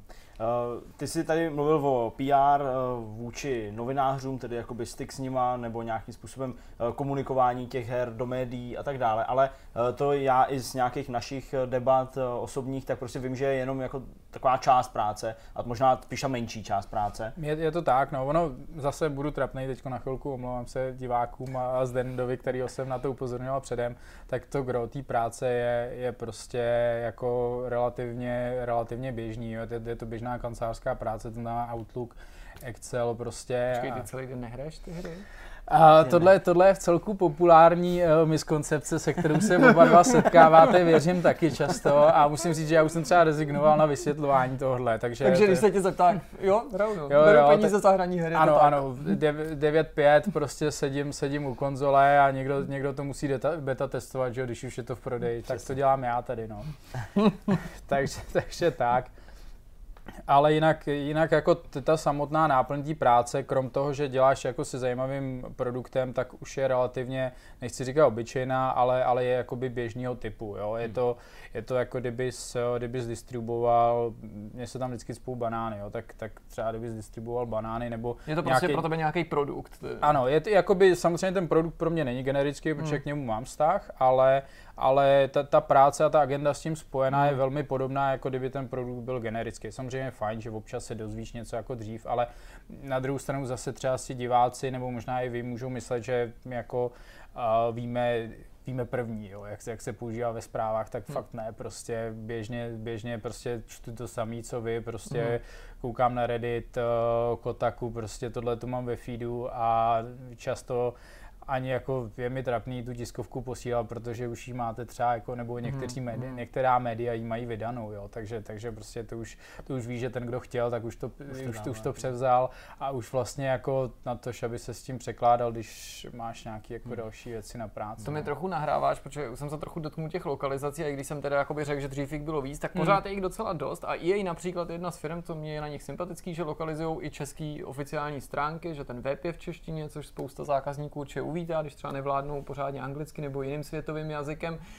Chci se teda zeptat, eh, v této souvislosti vy nějak si jej komunikujete? Ptají se vás třeba na, na to, jestli tu hru mají lokalizovat, nebo děláte pro ně třeba nějaký průzkumy trhu, na základě kterých se třeba rozhodne tohle lokalizovat, tohle nemá smysl, nebo to ten distributor jako není ten iniciátor těchto věcí? A, tak my běžně v rámci, v rámci té sezóny je nějaká zpětná vazba takových těch jako kromě těch a, klasických a, KPIs, který si evaluujeme, jestli se to podařilo, nepodařilo, tak je tam je zpětná vazba, co třeba zlepšit, co, co se nepovedlo a tak dále, takže tyhle ty podněty od nás jakoby přijdou, ale, ale na druhou stranu my, oni, oni jsou ty, kteří vlastně ty statistické data, oni mají přístup k těm účtům, oni jako vlastně mají daleko lepší přístup k datům, než, než máme my, jo, protože zase my ten produkt sami neprodáváme, takže třeba s tou, s tou uživatelskou bází může pracovat potom ten prodejce na konci, nebo oni jako vydavatel, protože jsou přihlášený skrz nějaký newslettery nebo skrz Origin, jakoby mají k ním, k ním cestu, takže my,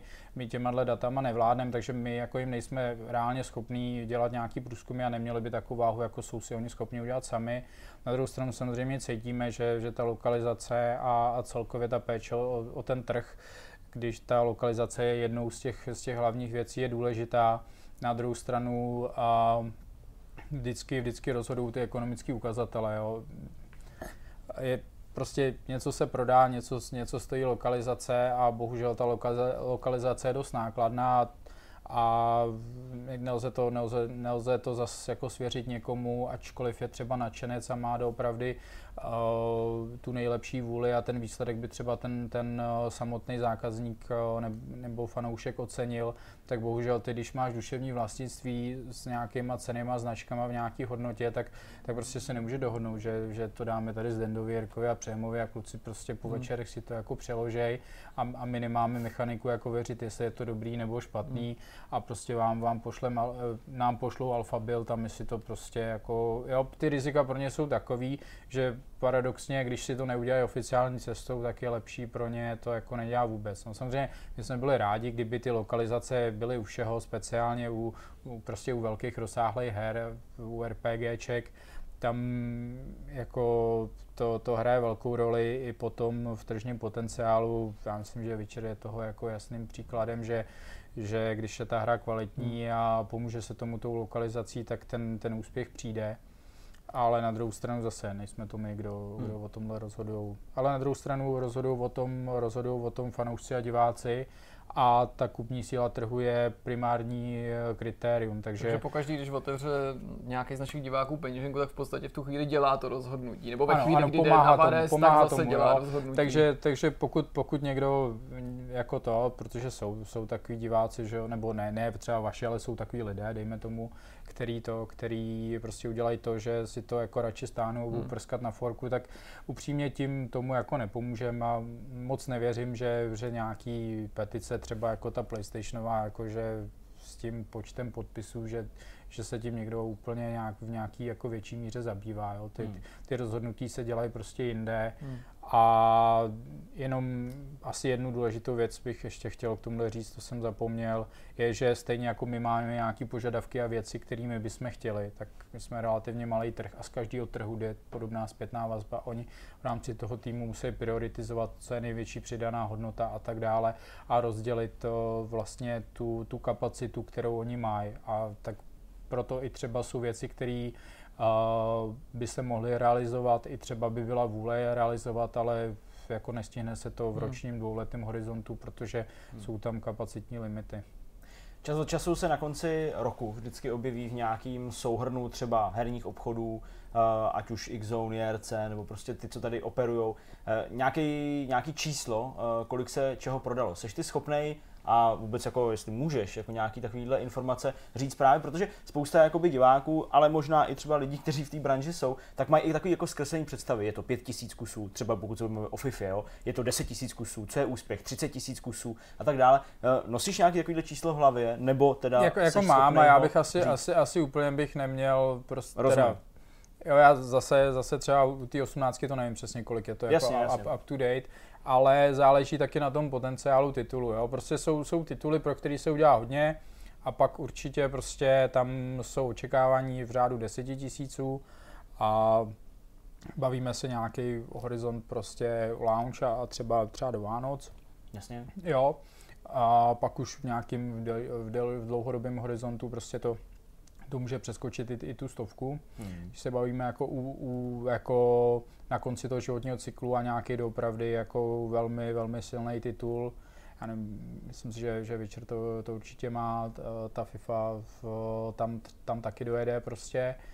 Ale pak jsou tituly, pro který se dělá jakoby méně a tam ty očekávání jsou, jsou samozřejmě jako v řádech, v řádech tisíců třeba hmm. počítejme. Hmm. Ty už si uh to trochu naznačil nebo nakous, že zase si to nemůžeme představovat tak, že by si měl úplně super zákulisní informace v tom smyslu, že teďka bys třeba věděl, jaký Star Wars hry EA dělá, pokud to sami neřekli. A to ví, akorát to říct. jo, Jasně, no, je to, je to ve skutečnosti je to, to je tak jako hrajem, taková Ale tak když teda musíme přistoupit tak, tak to na tuhle tvoji trapnou hru, přesně, tak nám dáš ty disky, že jo, to, to, to, už, to už je v poště, to už, to už jede. Ale tak aspoň z těch uh, oznámených už, máš ty sám tituly od EA, na který se těšíš, který mají být třeba v příštím nebo dalších letech, který tě zaujaly, nebo Way Out, Anthem, prostě... Ono těch titulů, kterých je oznámených, je, je teď je, je, málo. Jo? Když nepočítáme Star Wars, který vychází v pátek, tak se reálně bavíme tři tituly, to, co jsi naznačil, a ještě UFC nový. A mě teda, aniž, aniž bych jako byl nějakým způsobem korporátně prostě ovládnutý, tak já se těším na Anthem a jsem zvědavý, co s tím udělá. Já jsem, já jsem hrál dlouho Destiny jedničku s klukama, bavilo nás to, a, takže to na dvojku jsem moc času neměl ještě, ale je to jako typ hry, který, ke kterému inklinuju, takže v případě, že tam bude jako dobrý PvE, tak věřím, že mě to bude bavit a těším se na to. Jinak, jinak teda spíš preferuju singleplayerové hry, tohle, tohle je výjimka. Hmm. Hmm. Kromě tohohle z toho uh, hraní velkých her a distribuce, tvůj denní chleba, tvoje, tvoje denní práce, tak uh, my jsme se vlastně bavili i o tom, že je tam i taková další větev, ta e-sportová větev. On ostatně se tady trochu, uh, trochu se to točí i s dotazama, který jsme dostali tímhle tím směrem. Ty jsi teď fungoval jakožto, jak to říct, jako, jako režisér, jako, jako organizátor, nebo, nebo co, co, co, co, co vlastně přesně byla tvoje role na MČR? Já jsem si bral dovolenou, abych jí mohl strávit jako v, to, v, v režii MČR. A, Což je České republiky. Ano, v, v Brně, kde, kde, Brně. Jsme, kde jsme spolu se Zdendou strávili víkend prodloužený. A já vlastně jako tam, tam na to není nějaký oficiální label, jo. Já a určitě nejsem ten, kdo by to režíroval, jestli tam byl někdo jako režisér, tak, tak, to, byl, tak to byl Jirka Pacovský, který, který říkal, co prostě jde ven z těch záběrů. Já jsem spíš nějakým způsobem jako pomáhal konzultovat v tom, v tom procesu, vymýšlet nějaké věci a s nějakou koordinací jakoby na tom place, takže jsem jako mu byl k ruce a občas došlo i na to nošení pití, no, který jsem tady zmínil na začátku, ale úplně bych to jako nepřeceňoval. No. Jak se k tomu dostal? Eh, e-sport, eh, hry, já nevím, sleduješ to, nebo třeba Overwatch, jo, což je prostě titul od, od Activisionu, který má obrovský potenciál. Bavíme-li se, bavíme-li se o e-sportových hrách, ke kterým ty si i v té práci nějakým způsobem přičichneš, kde se vzala nějaká tahle vášeň? Hele, tohle asi teda jako pro mě nastartovala Playzona, se kterou jsem historicky jakoby spolupracoval. Tím pádem jsem se nachomejtal na, na X jako mistrovství České republiky v počítačových hrách, takže tím pádem tady to nějak jakoby začalo pro mě a samozřejmě sleduju ten, i, i to pozadí těch her, sleduju to, co se děje, já nevím, jinde v Americe a tak dále. Takže, takže ten e-sport a ten teďko jeho ekonomický boom je pro mě zajímavý a krom toho jsou, jsou vyloženě hry, které mě baví sledovat, teď už, ať už je to CS, už se koukám a na StarCraft, to loko, který jsem svýho času hrál, tak do teď prostě Words si člověk pustí, to prostě ta, ta produkce už je za úrovní televizní a tohle je prostě zajímavé, když na to koukáte jakoby roky a, a čumíte na to a říkáte si jako mm, jo, to, to, už, to už prostě se nemáme za co stydět, možná je to nerdovina, ale, ale produkčně je to super, tak možná asi tohle byl nějaký background, který mě přivedl k tomu, že, že krom teda mýho asi dost kritického pohledu, doufám, že věcně kritického, tak uh, jsme společně s klukama, protože se známe roky, řešili nějaké věci a říkali jako, hele, uh, nemohl bys nás s tím pomoct, nebo co bys udělal tady? A prostě zač- jenom, jenom jsme se o tom bavili v rámci nějakého kamarádství a, a v loni nějak jsme se dohodli, teda to na poput zase Jirky, že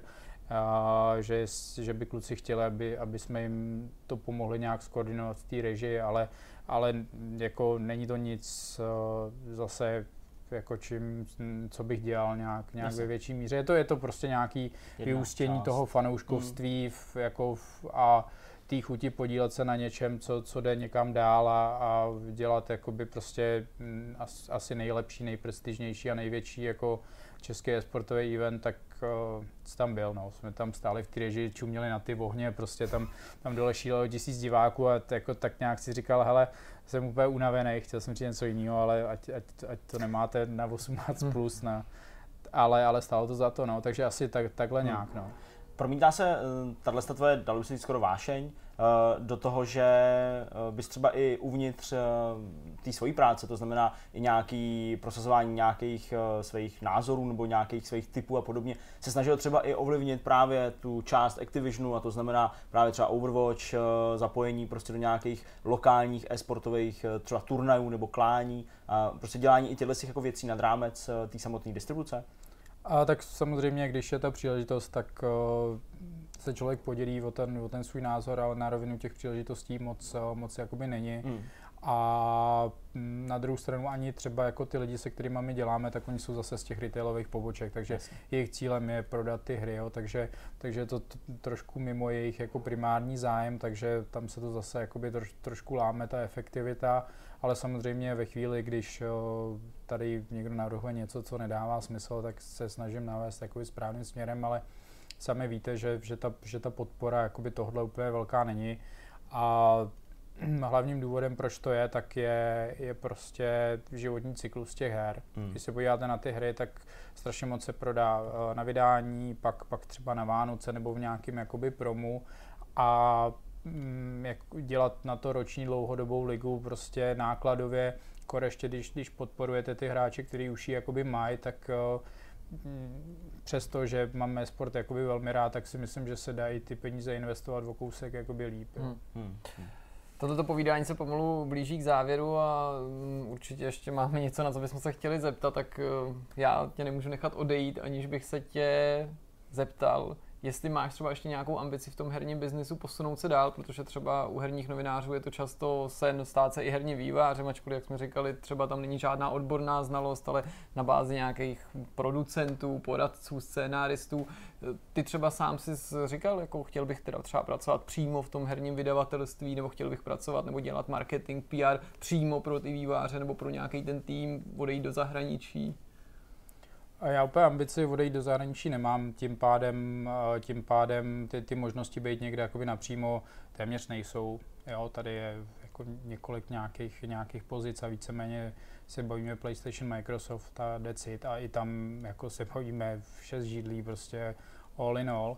A, takže tohle, tohle úplně jakoby nečekám a já upřímně mě se docela vyplatilo tohle až tolik neplánovat, protože prostě to, to nenaplánuješ a nějak to plyne a, hmm. a někam, někam to dojde. Samozřejmě by pro mě určitě, určitě bylo zajímavý uh, nějakým způsobem se, se třeba se posunu dál v tom e-sportu. To je něco, co jako by mě bavilo, ale nemysl, jako, nejsem si úplně jistý, že se tím dá jako v českých podmínkách jako rozumně živit, já nevím, nějakých, nějakých pět let třeba dopředu, pak to může být jinak ale úplně, úplně tohle naplánovaný nemám, no, já jsem nikdy neplánoval. Takže za největší úspěch poslední doby tedy můžu považovat to, že se ABC data přestěhovali ze Smradlavého z Ličína někam, někam jinam a že, a že to teď nějakou dobu takhle bude fungovat. A já si bych to nehodnotil jako, jako můj osobní úspěch, kde potom bych si musel ten žebříček dost, dost jako a dost jako srazit, ale zní to teda jako paradox od někoho, kdo na tom zličině bydlí. Já, no. já, já, patriot, asi, asi 100 metrů, 100 metrů od, od bývalého ABC data. Ano, ano, moje přítelkyně stále vždycky na, na ty křižovatce. Vy, kdo to třeba znáte, tím směrem od metra k tomu té nové zástavbě, tak tam údajně je to cítit nejvíc. Je tam daleko sušárna psího žrádla a pokaždý, když zaprší, tak celý zličín prostě to máš smrdí jak. Na Smíchově se vaří pivo, v Malešicích je zase spalovna a nějaký bioodpad, který tam lisujou, takže všude je nějaký smrad, i po Praze. I po Praze. Dobrá tedy, tak eh, to byl Přemek Vaněk, eh, distributor her v České republice. Vy jste mohli nahlédnout pod pokličku toho, že eh, slovy tady Přemka je to vlastně taková jako kancelářská práce, ale já bych řekl, že pro ten český trh hodně důležitá, protože prostě bez vás lidí, kteří tam jste a děláte vlastně i nad rámec spoustu věcí, tak se ty hry sem asi nedostanou nějak extra rozumně, takže já bych to určitě nepodceňoval a to, co ty si říkal, že to třeba nebude vůbec zajímavý, nebo to tak já si myslím, že naopak aspoň ty lidi měli šanci se jako podívat na to takhle trochu. Tak jo, tak uh, Přemku díky, že jsi našel čas. Přemek mimochodem dneska přiletěl z Rumunska, co jsi tam dělal? Prodává marmelády? Nebo tam... Jo, jo, no, tak um, hodil jsem tam zaběhlý psy, no. Dobrý. Ne, ne, tak jako sedím takhle v kanclu, koukám na ten rumunský parlament a balím si věci na letiště a Zdenda píše, hele, nechtěl bys dneska jako v šest přijít a úplně se to nepovedlo na šestou, ale, ale tak věřím, že, že jako že jako náhradník náhradníka, že to zafungovalo. Bylo to perfektní. Takovýhle věci bych úplně neříkal. tak to střihni. ne, ne, bylo to, bylo to perfektní předpověď, když jsi přišel. No a my se teď tedy přesouváme vlastně na závěrečnou část uh, našeho povídání. Anarchii. Závěrečnou anarchii. Petr už je celý nažavaný, aby se tady usedl zase zpátky a řekl nám něco chytrýho. Tak jo, tak jdem na to. Čas eh, tak strašně rychle letí, když se člověk dobře baví a to je přesně případ eh, Vortexu, každého natáčení nemůžu uvěřit, eh, že přijdeme v tolik, kolik přijdeme a za chvíli je to fuč a zase to nestíháme a zase... Jsme zamčení v kotvě zase jsme zamčení domů. v kotvě musíme přespat. A předtím za tím blokem jsme řešili, jak se odsaď dostaneme. Který byl ten díl sám doma, který, kde on zůstal Kevin zamčený toho obchodáku? Byla to dvojka nebo trojka? Obchodáku? Nebo si to možná no, pletu úplně s ničím. To se, schovával v tom New Yorku, v tom, v tom hačkářství. Ne, Huckleberryho. V Rockefellerovou cenu tou dole někde tam to nějaký.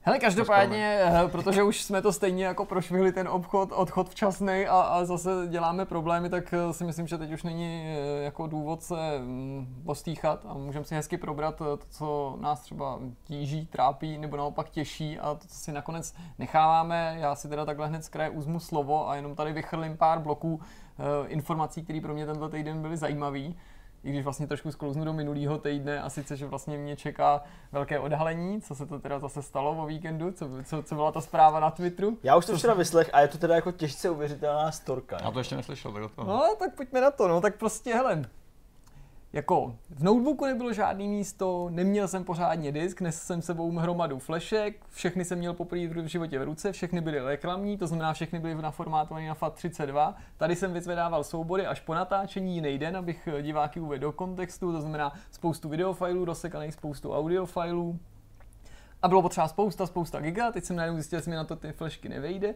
A jakkoliv jsem takový prostě jako na tohle akurátní a přesný a prostě dávám si pozor, tak nebudu to nějak okecávat, tak prostě jsem potřeboval ty flešky sformátovat, a najednou koukám, že formátu tu SDčkovou kartu s, tím, ah, s, tím, s tou hlavní bolí, kamerou. Tyjo, jo. Prostě samozřejmě ten příběh byl delší, takový košatější, ale řeknu ti, ten moment byl takový ve stylu toho gifu, jak vo, tam sedí na té židli a okolo je ten oheň, víš. Jo, jo, jo. Jako byla tam, v hlavě byla taková malá panika ve stylu, mám vytrhnout tu SD kartu? Ne, to se to úplně dojebe, nedělej to, protože jsem jako říkal, no takže to je to sformátu, ještě degraduju ty data, teď jsem ještě měl formát té karty, teď jsem koukal, jak se to sformátovalo, vymazaný, ano.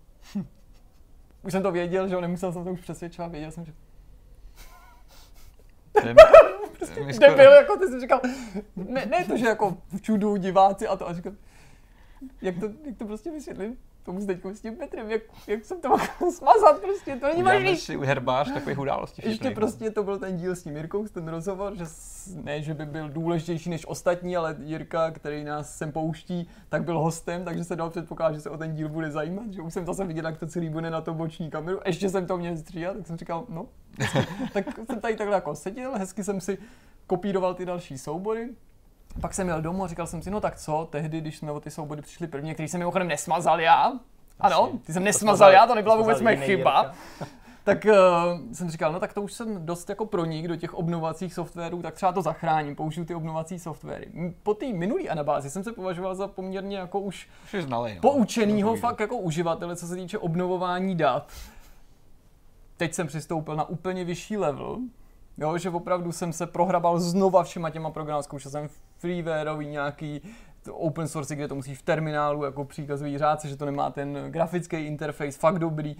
Hele, já jsem z toho vytáhl z té karty všemožný videa, Prostě tři týdny starý, ty naše tam nebyly, přitom jsem věděl, že tam byly, ale já jsem jako ne, že by to nešlo obnovit ty data, já jsem to obnovil, tvářil, že to obnovit ty, jak, jsem říkal, jak je to možné, jak to, že tam ty fajly nejsou, všechny možný jiný videa tam byly.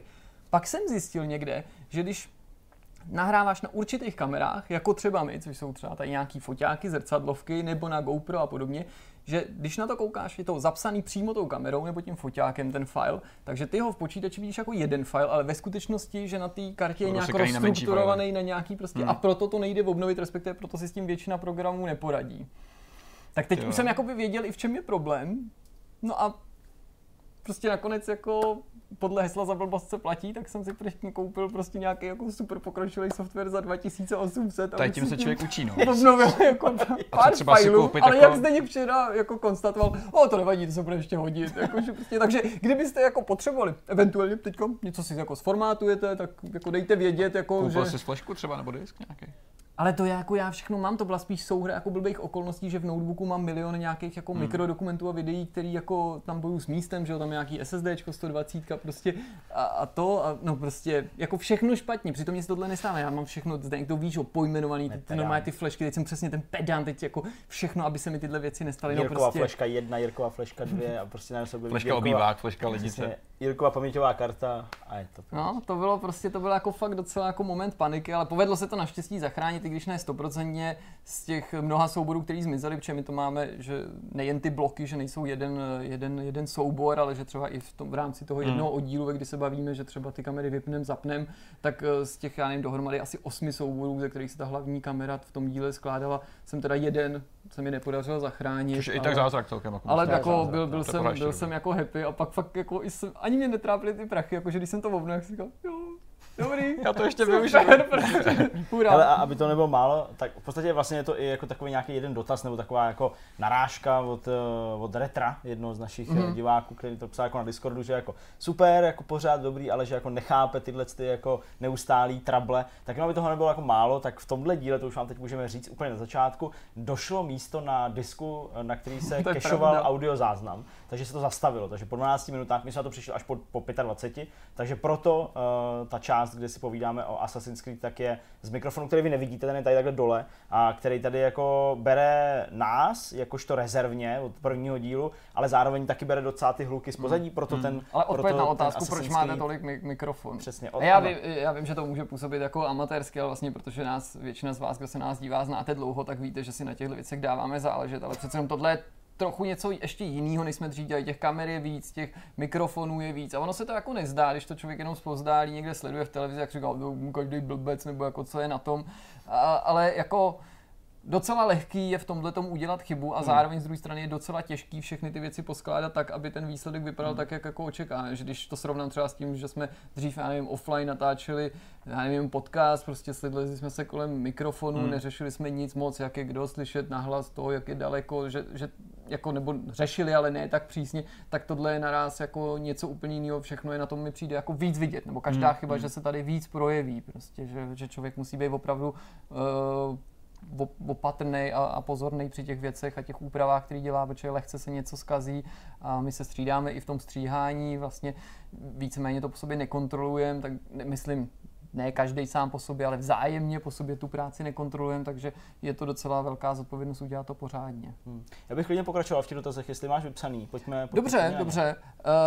Uh, Jenda 27201, což eh, není teda adresa Beverly Hills ani rasa ze Star Treku, se ptá. Mám trošku off topic dotaz. Na Jirku sleduje tě malá, když hraješ po případě, co se jí líbí. Našemu Sičákovi se strašně líbí téměř jakýkoliv Final Fantasy, vždycky radostí výská, když vítězně skončí bitka. Asi má rád tu melodii a to jsou mu necelé tři roky. Tak my jsme měli teprve teďka rok a měsíc, my, takže už jsem definitivně spadnul do Mimi Bazaru. My jsme měli, tohle bychom měli asi přetočit, ale my jako kalkulon točíme na první pokus, takže to nepřetočíme, ale přestanu to říkat minimálně. Takže jako Hele, sápe se po ovladači, ale jako, že by si že by nějak jako hry jako líbily víc než jakýkoliv jiný pořad, který jde v televizi. Já to řeknu jinak, jako já si nemyslím, že by jí hry nějak jako víc zajímalo než cokoliv jiného. My jsme se dostali teprve do první fáze, že televizi tak jako sleduje nebo vnímá, ale už začala rozlišovat, když jí jako Kristýna pustí prasátko Pepa a pak, což jí teda mám hodně za zlý, tu komunistickou animovanou slátaninu Krtek a Panda prostě a už tam i naspaně tu úvodní písničku a prostě, no, ty, no to nechceš jako fakt, protože i ta písnička je strašně budovatelská, puste si to na YouTube, tam je toho plno a ta, ne fakt, to je normálně, budeme přátelé a prostě budeme spolu a podcast si prostě na úplně hrozný hemzy a jako ruku hmm. v ruce a to jsou, no prostě, nevím, proč nekoukáme na normálního krtka, my koukáme prostě na krtka s pandou, takže tolik odpověď. Uh, Icon se ptá, mohl bych eh, znát váš názor na e-sport, sledujete, nesledujete, dá se to přirovnat ke sportovnímu prostředí, narážím na neustálé dohady, zda to přidat na olympiádu, co e-sport včera je reálné, aby tu někdy byl velký turnaj, kde budou týmy jako Fanatic a podobně?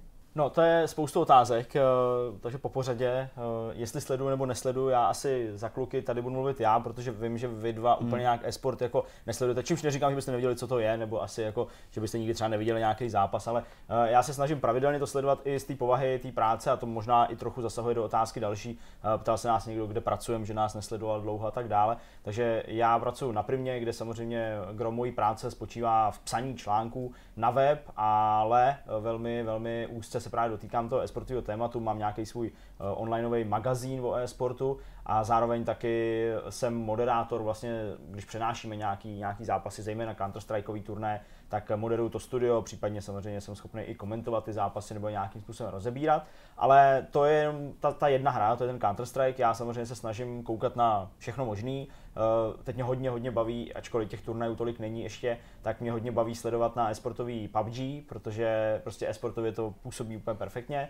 A pak mě samozřejmě baví i jako hry, kterým třeba tolik nerozumím a říkám to zcela otevřeně, jako je League nebo jako je třeba Dota, ale i to prostě tak nějak jakoby sleduju a snažím se v tom zorientovat i jakoby obecně, takže koukám i na takový ty okrajový témata typu prostě, že velký sportovní organizace si zakládají svoje e-sportový, e-sportový týmy a jsou to jako velký sportovní organizace typu jako fotbalových týmů v Evropě hmm. nebo amerických basketbalových týmů jo, a tak dál. Takže i ty vlastně se snaží nějakým způsobem proniknout do tohoto z toho elektronického světa sportu. A to se vlastně možná trochu i prolíná s tím mým názorem, kam samozřejmě i kluci určitě taky můžou zavítat a jejich pohled si myslím taky bude zajímavý. A to jako nakolik je e-sport sport. A já prostě jako chápu zcela logicky nějaký kontraargumenty prostě lidí, kteří eh, to třeba neznají, nesledují to, je to pro ně hraní počítačových her nebo prostě hraní her, eh, takže nad tím kroutí hlavou a je to takový, jako to není možný. Takže to jako respektuju, že vlastně ten pohled může být takovýhle jako dost odmítavý a vlastně taky ani nejsem ale zastáncem na druhé straně toho, že to je prostě sport, úplně jako beze všeho. To ne, ale má to hrozně moc jako hmm. prvků hmm. toho sportu, jo. Ať už to vezmete od těch samotných zápasů nebo turnajů, nebo přípravy těch týmů, mají svoje taktickou přípravu, hmm. musí spolupracovat v tom týmu, mají prostě svoje trenéry, jo, v tom týmu mají nějaké svoje role, jo, takže to všechno nach, jako nachází nějaké připodobnění eh, k tomu sportu. Samozřejmě i to zázemí, jo, že mm, některé ty týmy skutečně jako žijou pohromadě, takže, takže takřka dalo by se říct furt jako v nějakém hotelu, ale jsou jako spíš v nějakém houseu. Žijou spolu, mají, mají lékaře, mají fitness trenéra, chodí prostě do posilovny, protože sedět u toho 8-10 Hmm. hodin denně jo, je velký, velký záhul na zádový svalstvo, krční Hmm. svalstvo a tak dále. Mají svoji taktickou přípravu. Že z jo, hlediska organizace to je v čem podobný. Že jo? Přesně I, tak, i, I no. vlastně celkově, jak to probíhá, je to v nějakých arenách, lidi tam chodí, ty lidi jsou, Přesně. nebo ty sportovci jsou v nějakých týmech a tak Přesně, dále. fandí se jim, mají, mají drezy, jo, mají svoje turnaje, mají svoje Sponzory. ligy, mají svoje sponzory, trénujou, mají nějaký prostě vrchol té svojí sezóny nebo i kariéry, jo. takže jako má to hrozně moc prvků, eh, se kterými by se to dalo spojit s tím tradičním sportem, Hmm. ale pořád si myslím, že třeba olympijské hry jsou, ať už to tak jako chceme nebo nechceme, jsou prostě oslavou si myslím jako pohybu. Nebo Mm, jsou prostě fyzickýho sportu. fyzického sportu. A proto si myslím, že jako hry nebo videohry se součástí olympiády podle mě v blízké době nestanou. Já, A mě se- zároveň ještě promiň. poslední Mhm. taková myšlenka, a je to i proto, protože uh, olympiáda jako taková, nebo celý olympijský hnutí razí tu myšlenku jako míru a tak dále. Jenomže většina jako her, které se hrajou na té top, násilný. top úrovni, jsou Counter-Strike, kde se zabíjejí lidi, Hmm. jsou, já nevím, League of Legends, ve kterým se snažíš eliminovat nepřátelský tým tím, že ho zabiješ, Hmm. jo, i když je tam respawn, i když po nějaký době skočí zpátky, Hmm. a i když je to jenom jako zástupná nějaká věc pro To získání by to musely nějaký být výhody. závody, sportovní Takže přesně, hry. takže že- se jako maximálně se jako mluví, že třeba FIFA, jo, což je fotbal a což je jakoby vlastně sport sport, Hmm. že jo, nebo Rocket League, což je taky de facto fotbal, akorát s Ale o to divněji by to možná pak vypadalo, že vlastně by se na, vedle toho skutečného sportu, vedle toho skutečného fotbalu objevil nějaký sport, nebo jako virtuální, nebo, virtuální. možná jako to díky tomu blíž. Mně se hrozně líbí, jak jsi to popsal, Mm. ten tvůj střízlivý pohled, který je hodně takový jako ne rezervovaný, ale hodně takový realistický navzdory tomu, že si toho fanoušek, to jako Jasně, já no. na tobě oceňuju, pojmenoval bych to velice podobně. Já si dokonce myslím, že se na olympiádě ty hry objeví Jako nějaká doprovodná relativně věc. brzo v, nějak, v rámci Tak. nějakých doprovodných akcí to už bývá a možná, že i olympijský výbor v rámci propagace mezinárodní bude chtít třeba mimořádně to zařadit, jo? že se to jeden, dva roky bude zkoušet a pak se uvidí. Ale spíš inklinuju k tomu, co si povídal ty. E, přesně, hezky si to vystihnu s tím, že opravdu ten sport e, na té olympijské úrovni je oslavou jako toho, co dokáže s tím svým tělem, jak překonáváš ty hranice. Já vím tohle taky s tělem, jasně musí se na to... Já to nechci jakoby snižovat, já. ale já bych to řekl asi tak, já k tomu mám respekt, ale není to pro mě sport. Ale to, že to říkám, není to sport, to neznamená, že si myslím, že to je blbost. Já bych řekl, že není sport ani šach. Jasně. Jo, a k tomu bych to asi přirovnal. Taky prostě eh, šachisti jsou skutečně obdivuhodní lidé, jo, podobně jako hráči Go třeba, No, jo, a podobných disciplín, nebo ty, co skládají Rubikovou kostku na čas. Teď vůbec si jako nedělám legraci, to je No, fakt neuvěřitelné, co to ty lidi sport, dokážou. no, a řada tak, ale nenazval bych to sportem, ale tím jako nesnižu to, že nějakou význam té věci, jenom já si sport spoju asi tak jako ty s určitou jako víc fyzickou aktivitou Hmm. a myslím si, že by si z toho důvodu jako mohli, mohli ty hry, nebo že si zaslouží vlastní akce, jo, protože uh, olympiáda, když se podíváš do, ní, do její historie, tam spousta skutečných sportů, pardon, že to tak řeknu, celý roky usiluje, aby se na ně dostali. Nebo jsou vyřazený, pak se vrací, jo. To, určitě jste se na to někdy Hmm. dívali, na tu historii těch olympijských sportů, kdo tam je, kdo není, kdo tam byl a je vyřazený. A je tolik, fakt neuvěřitelné množství sportů, který se tam marně dost snaží probojovat, nebo se jim to podařilo až relativně nedávno. Jsou věci jako squash, které jsou prostě po celém světě strašně populární a leta, leta usilovali o, o tu pozornost, nebo golf, že jo, který tam byl, nebyl, prostě čekal na to hrozně dlouho a, a řada dalších, jako spousta bojových umění, že jo, protože se nikdy nedostane na všechny. Jasně. Takže z toho důvodu si myslím, že jako když si tam ty hry natlačí, tak to bude spíš hmm. trošku jako propagačka, což si zase ty hry nezaslouží. A v závěru tam akorát padl nějaký dotaz, jestli má Česká republika ambice na to, aby se tady objevil, eh, ať už na nějakým turnaji, nějaký velký zahraniční tým, a nebo aby se tady v Česku zrodil nějaký velký tým, který by třeba mohl dosáhnout eh, nějakého věhlasu i na té mezinárodní scéně. Eh, Jsou to podle dva úplně odlišný jako dotazy nebo dva úplně odlišný světy. Eh, Mnohem víc si umím představit, že za nějakou dobu díky tomu, jak eh, neustále se zvyšuje objem peněz, který v tom jsou a diváci a jako zájem těch inzerentů a podobně, obecně e-sport prostě jde nahoru, tak umím si představit, že třeba budu mluvit o Counter Strikeu, protože mi je nejbližší a nejvíc dalo by se říct i na té lokální scéně do něj vidím. Umím si představit, že i díky tomu, že Extatus, který je tým vlastně jako jediný profesionální tady v České republice a nedávno profesionální, tak uh, už jenom to, že ho tady máme, že je to prostě tým stvořený z lidí, kteří nemají žádný své civilní zaměstnání, ale jsou prostě placení za tohle, tak uh, už to samotný je poměrně velký krok k tomu, aby se něco takového mohlo udát, mm. ale povede to přes uh, nějaký lokální turnaje, který někdo tady zaštítí a někdo je tady zorganizuje, kde třeba se pozvou jako první nějaký hráči nebo nějaký týmy z Německa, takový ten tier 2, Big, nebo eh, pak třeba i dánský celky, kde jich je hodně, kde velice rychle se tam dva, tři celky dostali poměrně hodně nahoru, jo, takže nějaký takový nebo, nebo nějaký polský týmy, prostě takový ty jako spíš tier 2 nebo přelom tier 1, mm. tier 2. Mm. Hlavním lákadlem pro ně tady bude střetnutí s tím extatusem, takže jakoby nějaký zaručení té kvality. Máme tady i další celky, které jsou schopní se eh, při konstelaci dobrý konstelaci a to je mimochodem i prvek, který poukazuje na to, že i e-sport je sport, že jako není Jasně. nikde psáno, že prostě jenom favoriti vyhrávají, mm, nebo že, mm, že vítězí jenom mm, jenom nějaká výhoda mm. prostě, ale že, že se i tam můžou stát takový ty klasické věci, že outsider potopí mm, jo, jo, prostě nějakého profíka nebo, nebo prostě favorita.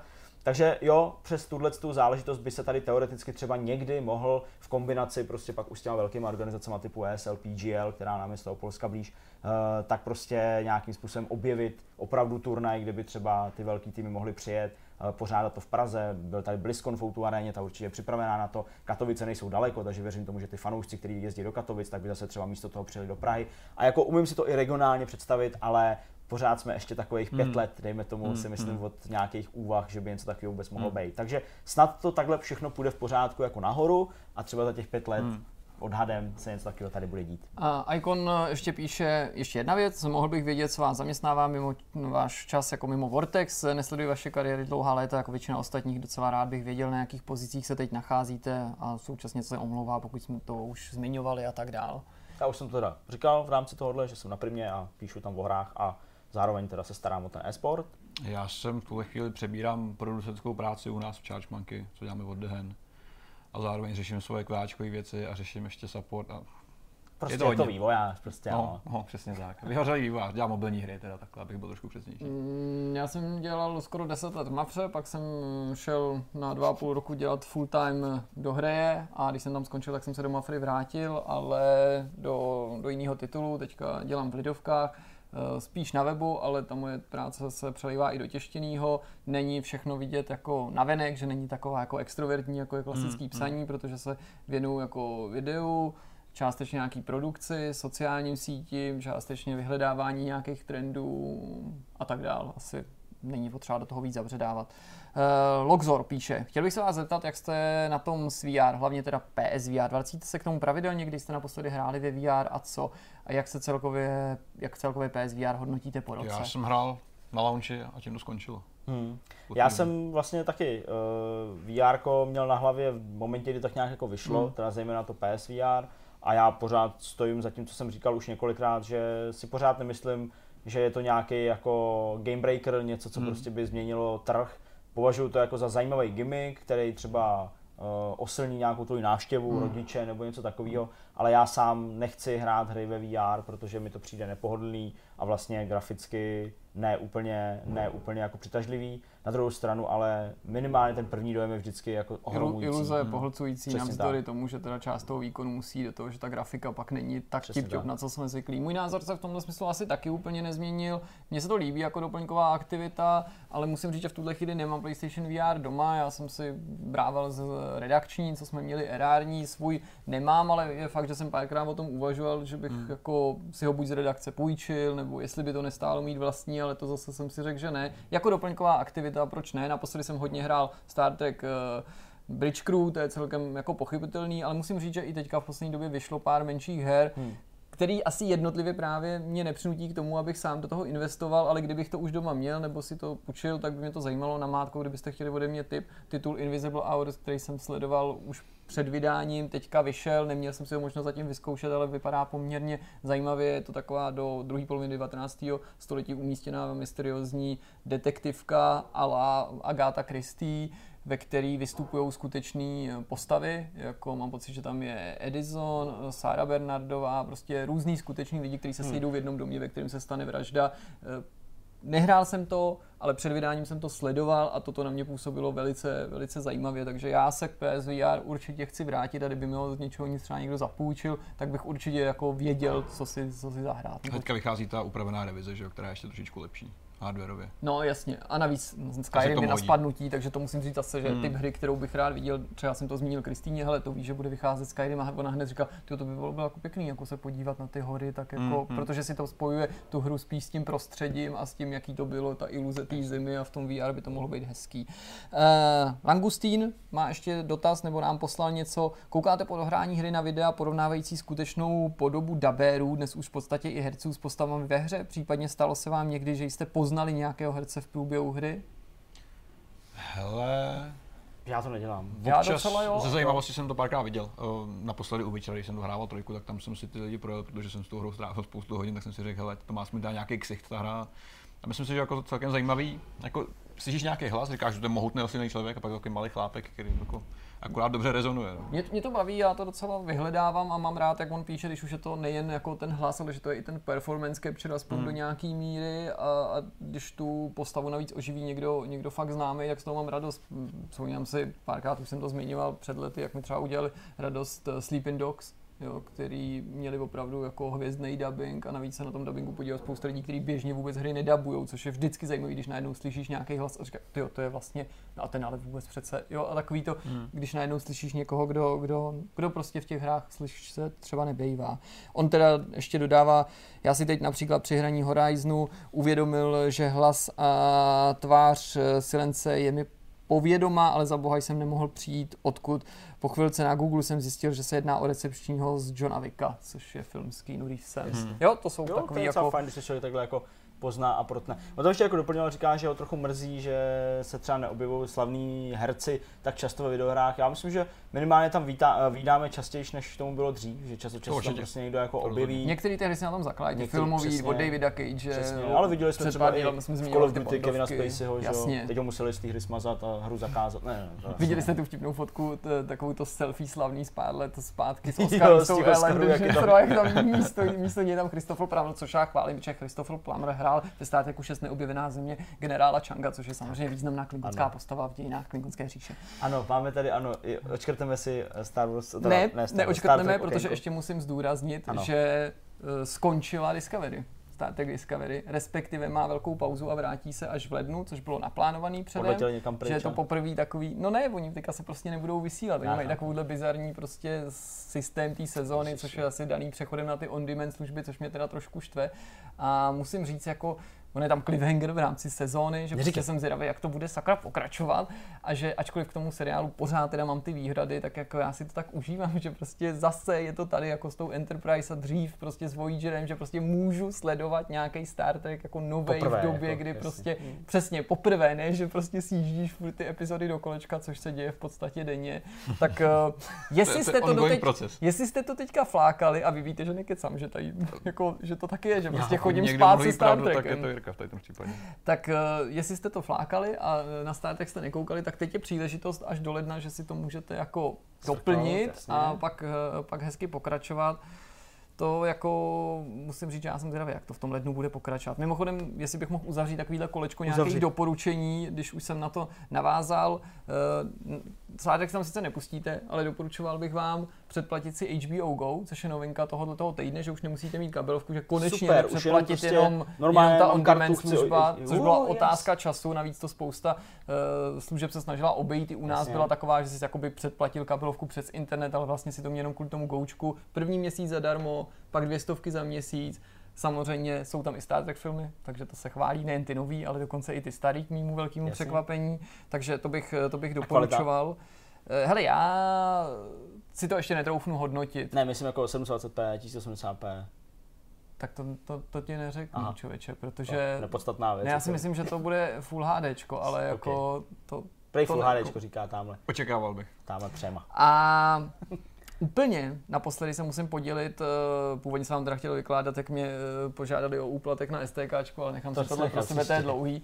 Ale musím se podělit o hezký zážitek pro změnu, abych mluvil o pozitivních věcech. A sice, že tenhle týden jsem právě vyrážel takhle na nějaký video a tak dál, prostě s kolegou a měl jsem možnost mluvit s generálmajorem Bočkem, což je vlastně poslední dneska už žijící československý pilot, který bojoval eh, za druhé světové války v Británii v RAF, pomohl nám vybojovat svobodu. Já jsem se strašně dlouho přál setkat se takhle osobně s nějakým z těch veteránů, protože jsem měl možnost na školách je třeba výdat, i toho jsem si vážil. A já jsem jako, budu úplně trapný, já jsem jako fakt chtěl jako někomu z nich říct, jako, že si fakt i mladí lidi váží toho, co udělali a že normálně jako s, něco takového zazní ve, ve Star Treku první kontakt, kde oni se vrátí do minulosti a protože se tam uvidí první loď s nadsvětelným pohonem, tak řeknou, že se pro ně stala skutečnějším, ale pro mě se fakt jako ta osoba, ten pilot z té druhé světové války stal skutečnějším ten, tím momentem, kdy jsem ho měl po, možnost mu podat ruku a něco mu říct. Najednou jakoby ta jeho dávná minulost se spojila s tou mojí přítomností a jako je to něco, co jde jako obtížně popsat, ale bylo hrozně super jako mít možnost eh, s ním mluvit, protože tyhle ty lidi jsou pro mě velký hrdinové. On v 16 letech odešel prostě z vlasti do nikam, prostě i ta jeho cesta do té Británie prostě neskutečně složitá, prostě byl taky ve vězeních, pozavíraný, než se tam vůbec dostal neřekl to ani svý rodině, že prostě v podstatě jako utek, jo. Na začátku ani nelítal, že ta jeho cesta i za tím lítáním byla jako strastiplná, pochopitelně, že jo. Oni to nebylo tak, že se prostě zaklepal v Británii na dveře, tak jsem tady to odlítat. a no, je to prostě sympatiák, je mu 94 let, a dával jednu hlášku za druhou a myslím, že nejlepší byla prostě, když jako se slovy letadlo jako letadlo prostě trval na tom, že příští rok v 95 k narozeninám bude pilotovat Gripena, že to je jediný, jediný letadlo, který jako nepilotoval a že jako s tím automaticky počítá, že už to říkal náčelníkovi a že to jako náčelníku, že se sice kroutil, ale že to prostě musí dát že jako to dvoumístnou, aby ho jako zezadu někdo jistil, ale že to je, to je prostě Odlítá stejný. Se. Tak jsem uvažoval, že bych mu uh, třeba řekl, že už jsme překonali rychlost zvuků v lítání. Nedělám si legraci. Uh, je to velice jako aktivní pán a, a velmi jako uh, bystrou myslí, což hmm. je asi ten největší dar, který tě ve stáří může potkat a jeho názory a vyprávění mě jako přišly no strašně, strašně zajímavý. No. Hmm. Bylo, to, bylo to fakt hezký setkání. Dobrá, tak jo, tak já myslím, že na této patriotické vlně možná. Já nic moc taky nemám, nicméně ještě než se rozloučíme takovou dobu, už asi na čase ještě jedno malé oznámení. Aha. Tím, že víme, že... Ty máš dítě. Tady, tady je schovaný Tam je, spinka. Peťa má dítě. Přenáším ho 15 let už poslední. Gratuluju. Bude to krásný, je to krásný chlapeček. country a twistru. a velký hranolek. Ne, ne, ne. Je to, Vlastně jako grander, je to malý grander. S barbecue omáčkou na vrchu. Ne, každopádně, jelikož víme, že byste chtěli audioformát toho, co děláme, ah. tak jsme se dneska samozřejmě už dohodli, už ty plány byly nějakou dobu celkem připravený a jasný a myslím si, že dobou, kdy teďka sledujete, tak už na sociálních sítích uh, uh, víte, že ten, je to tady, máme to připravený. Uh, najdete nás určitě na Soundcloudu, na iTunes, což vám ještě všechno nazdílíme přes naše sociální sítě, přes Discord, kam chodíte. Uh, je tam samozřejmě malý háček, uh, každý nový díl, který budeme vydávat, tak bude nejdřív samozřejmě vycházet na YouTube. To je něco, co jsme si prostě dohodli. Uh, bude taková malá časová exkluzivita, protože samozřejmě videoformát je pro nás pořád ještě prioritní a chceme, abyste se první podívali nás s obrazem, když si nám takovou práci. Přesně, když to ty 4 hodiny stříháme nebo 5. Tak... A uh, řekněme, že během pěti dalších dnů se dočkáte i té audioverze, kterou doufám oceníte taky. To, že za to musí platit, jim řeknu až pak? Nebo? To pošleme poštou, Dobře. jako složenky normálně. Každopádně je to tady, to, co jste chtěli, tak, eh, tak máte a doufám, že si to užijete stejně jako to video. Nicméně teď už čas pomalu se rozloučit, eh, nebo víc než pomalu čas se rychle rozloučit, protože už musíme taky domů. Děkujeme, že jste nás koukali. Uh, uvidíme se zase příští týden s dalším určitě velmi zajímavým hostem. Máme jich několik rozjednáno, uvidíme, to je super, to nakonec to je super. Máme, máme dobrý zásobník. A máme takže... dokonce jednu takovou fakt jako gigapalbu, ale to uvidíme, to, si, to, to si necháme, necháme se to schovaný. Díky, mějte se hezky kluci, čau. Ahoj. Čus.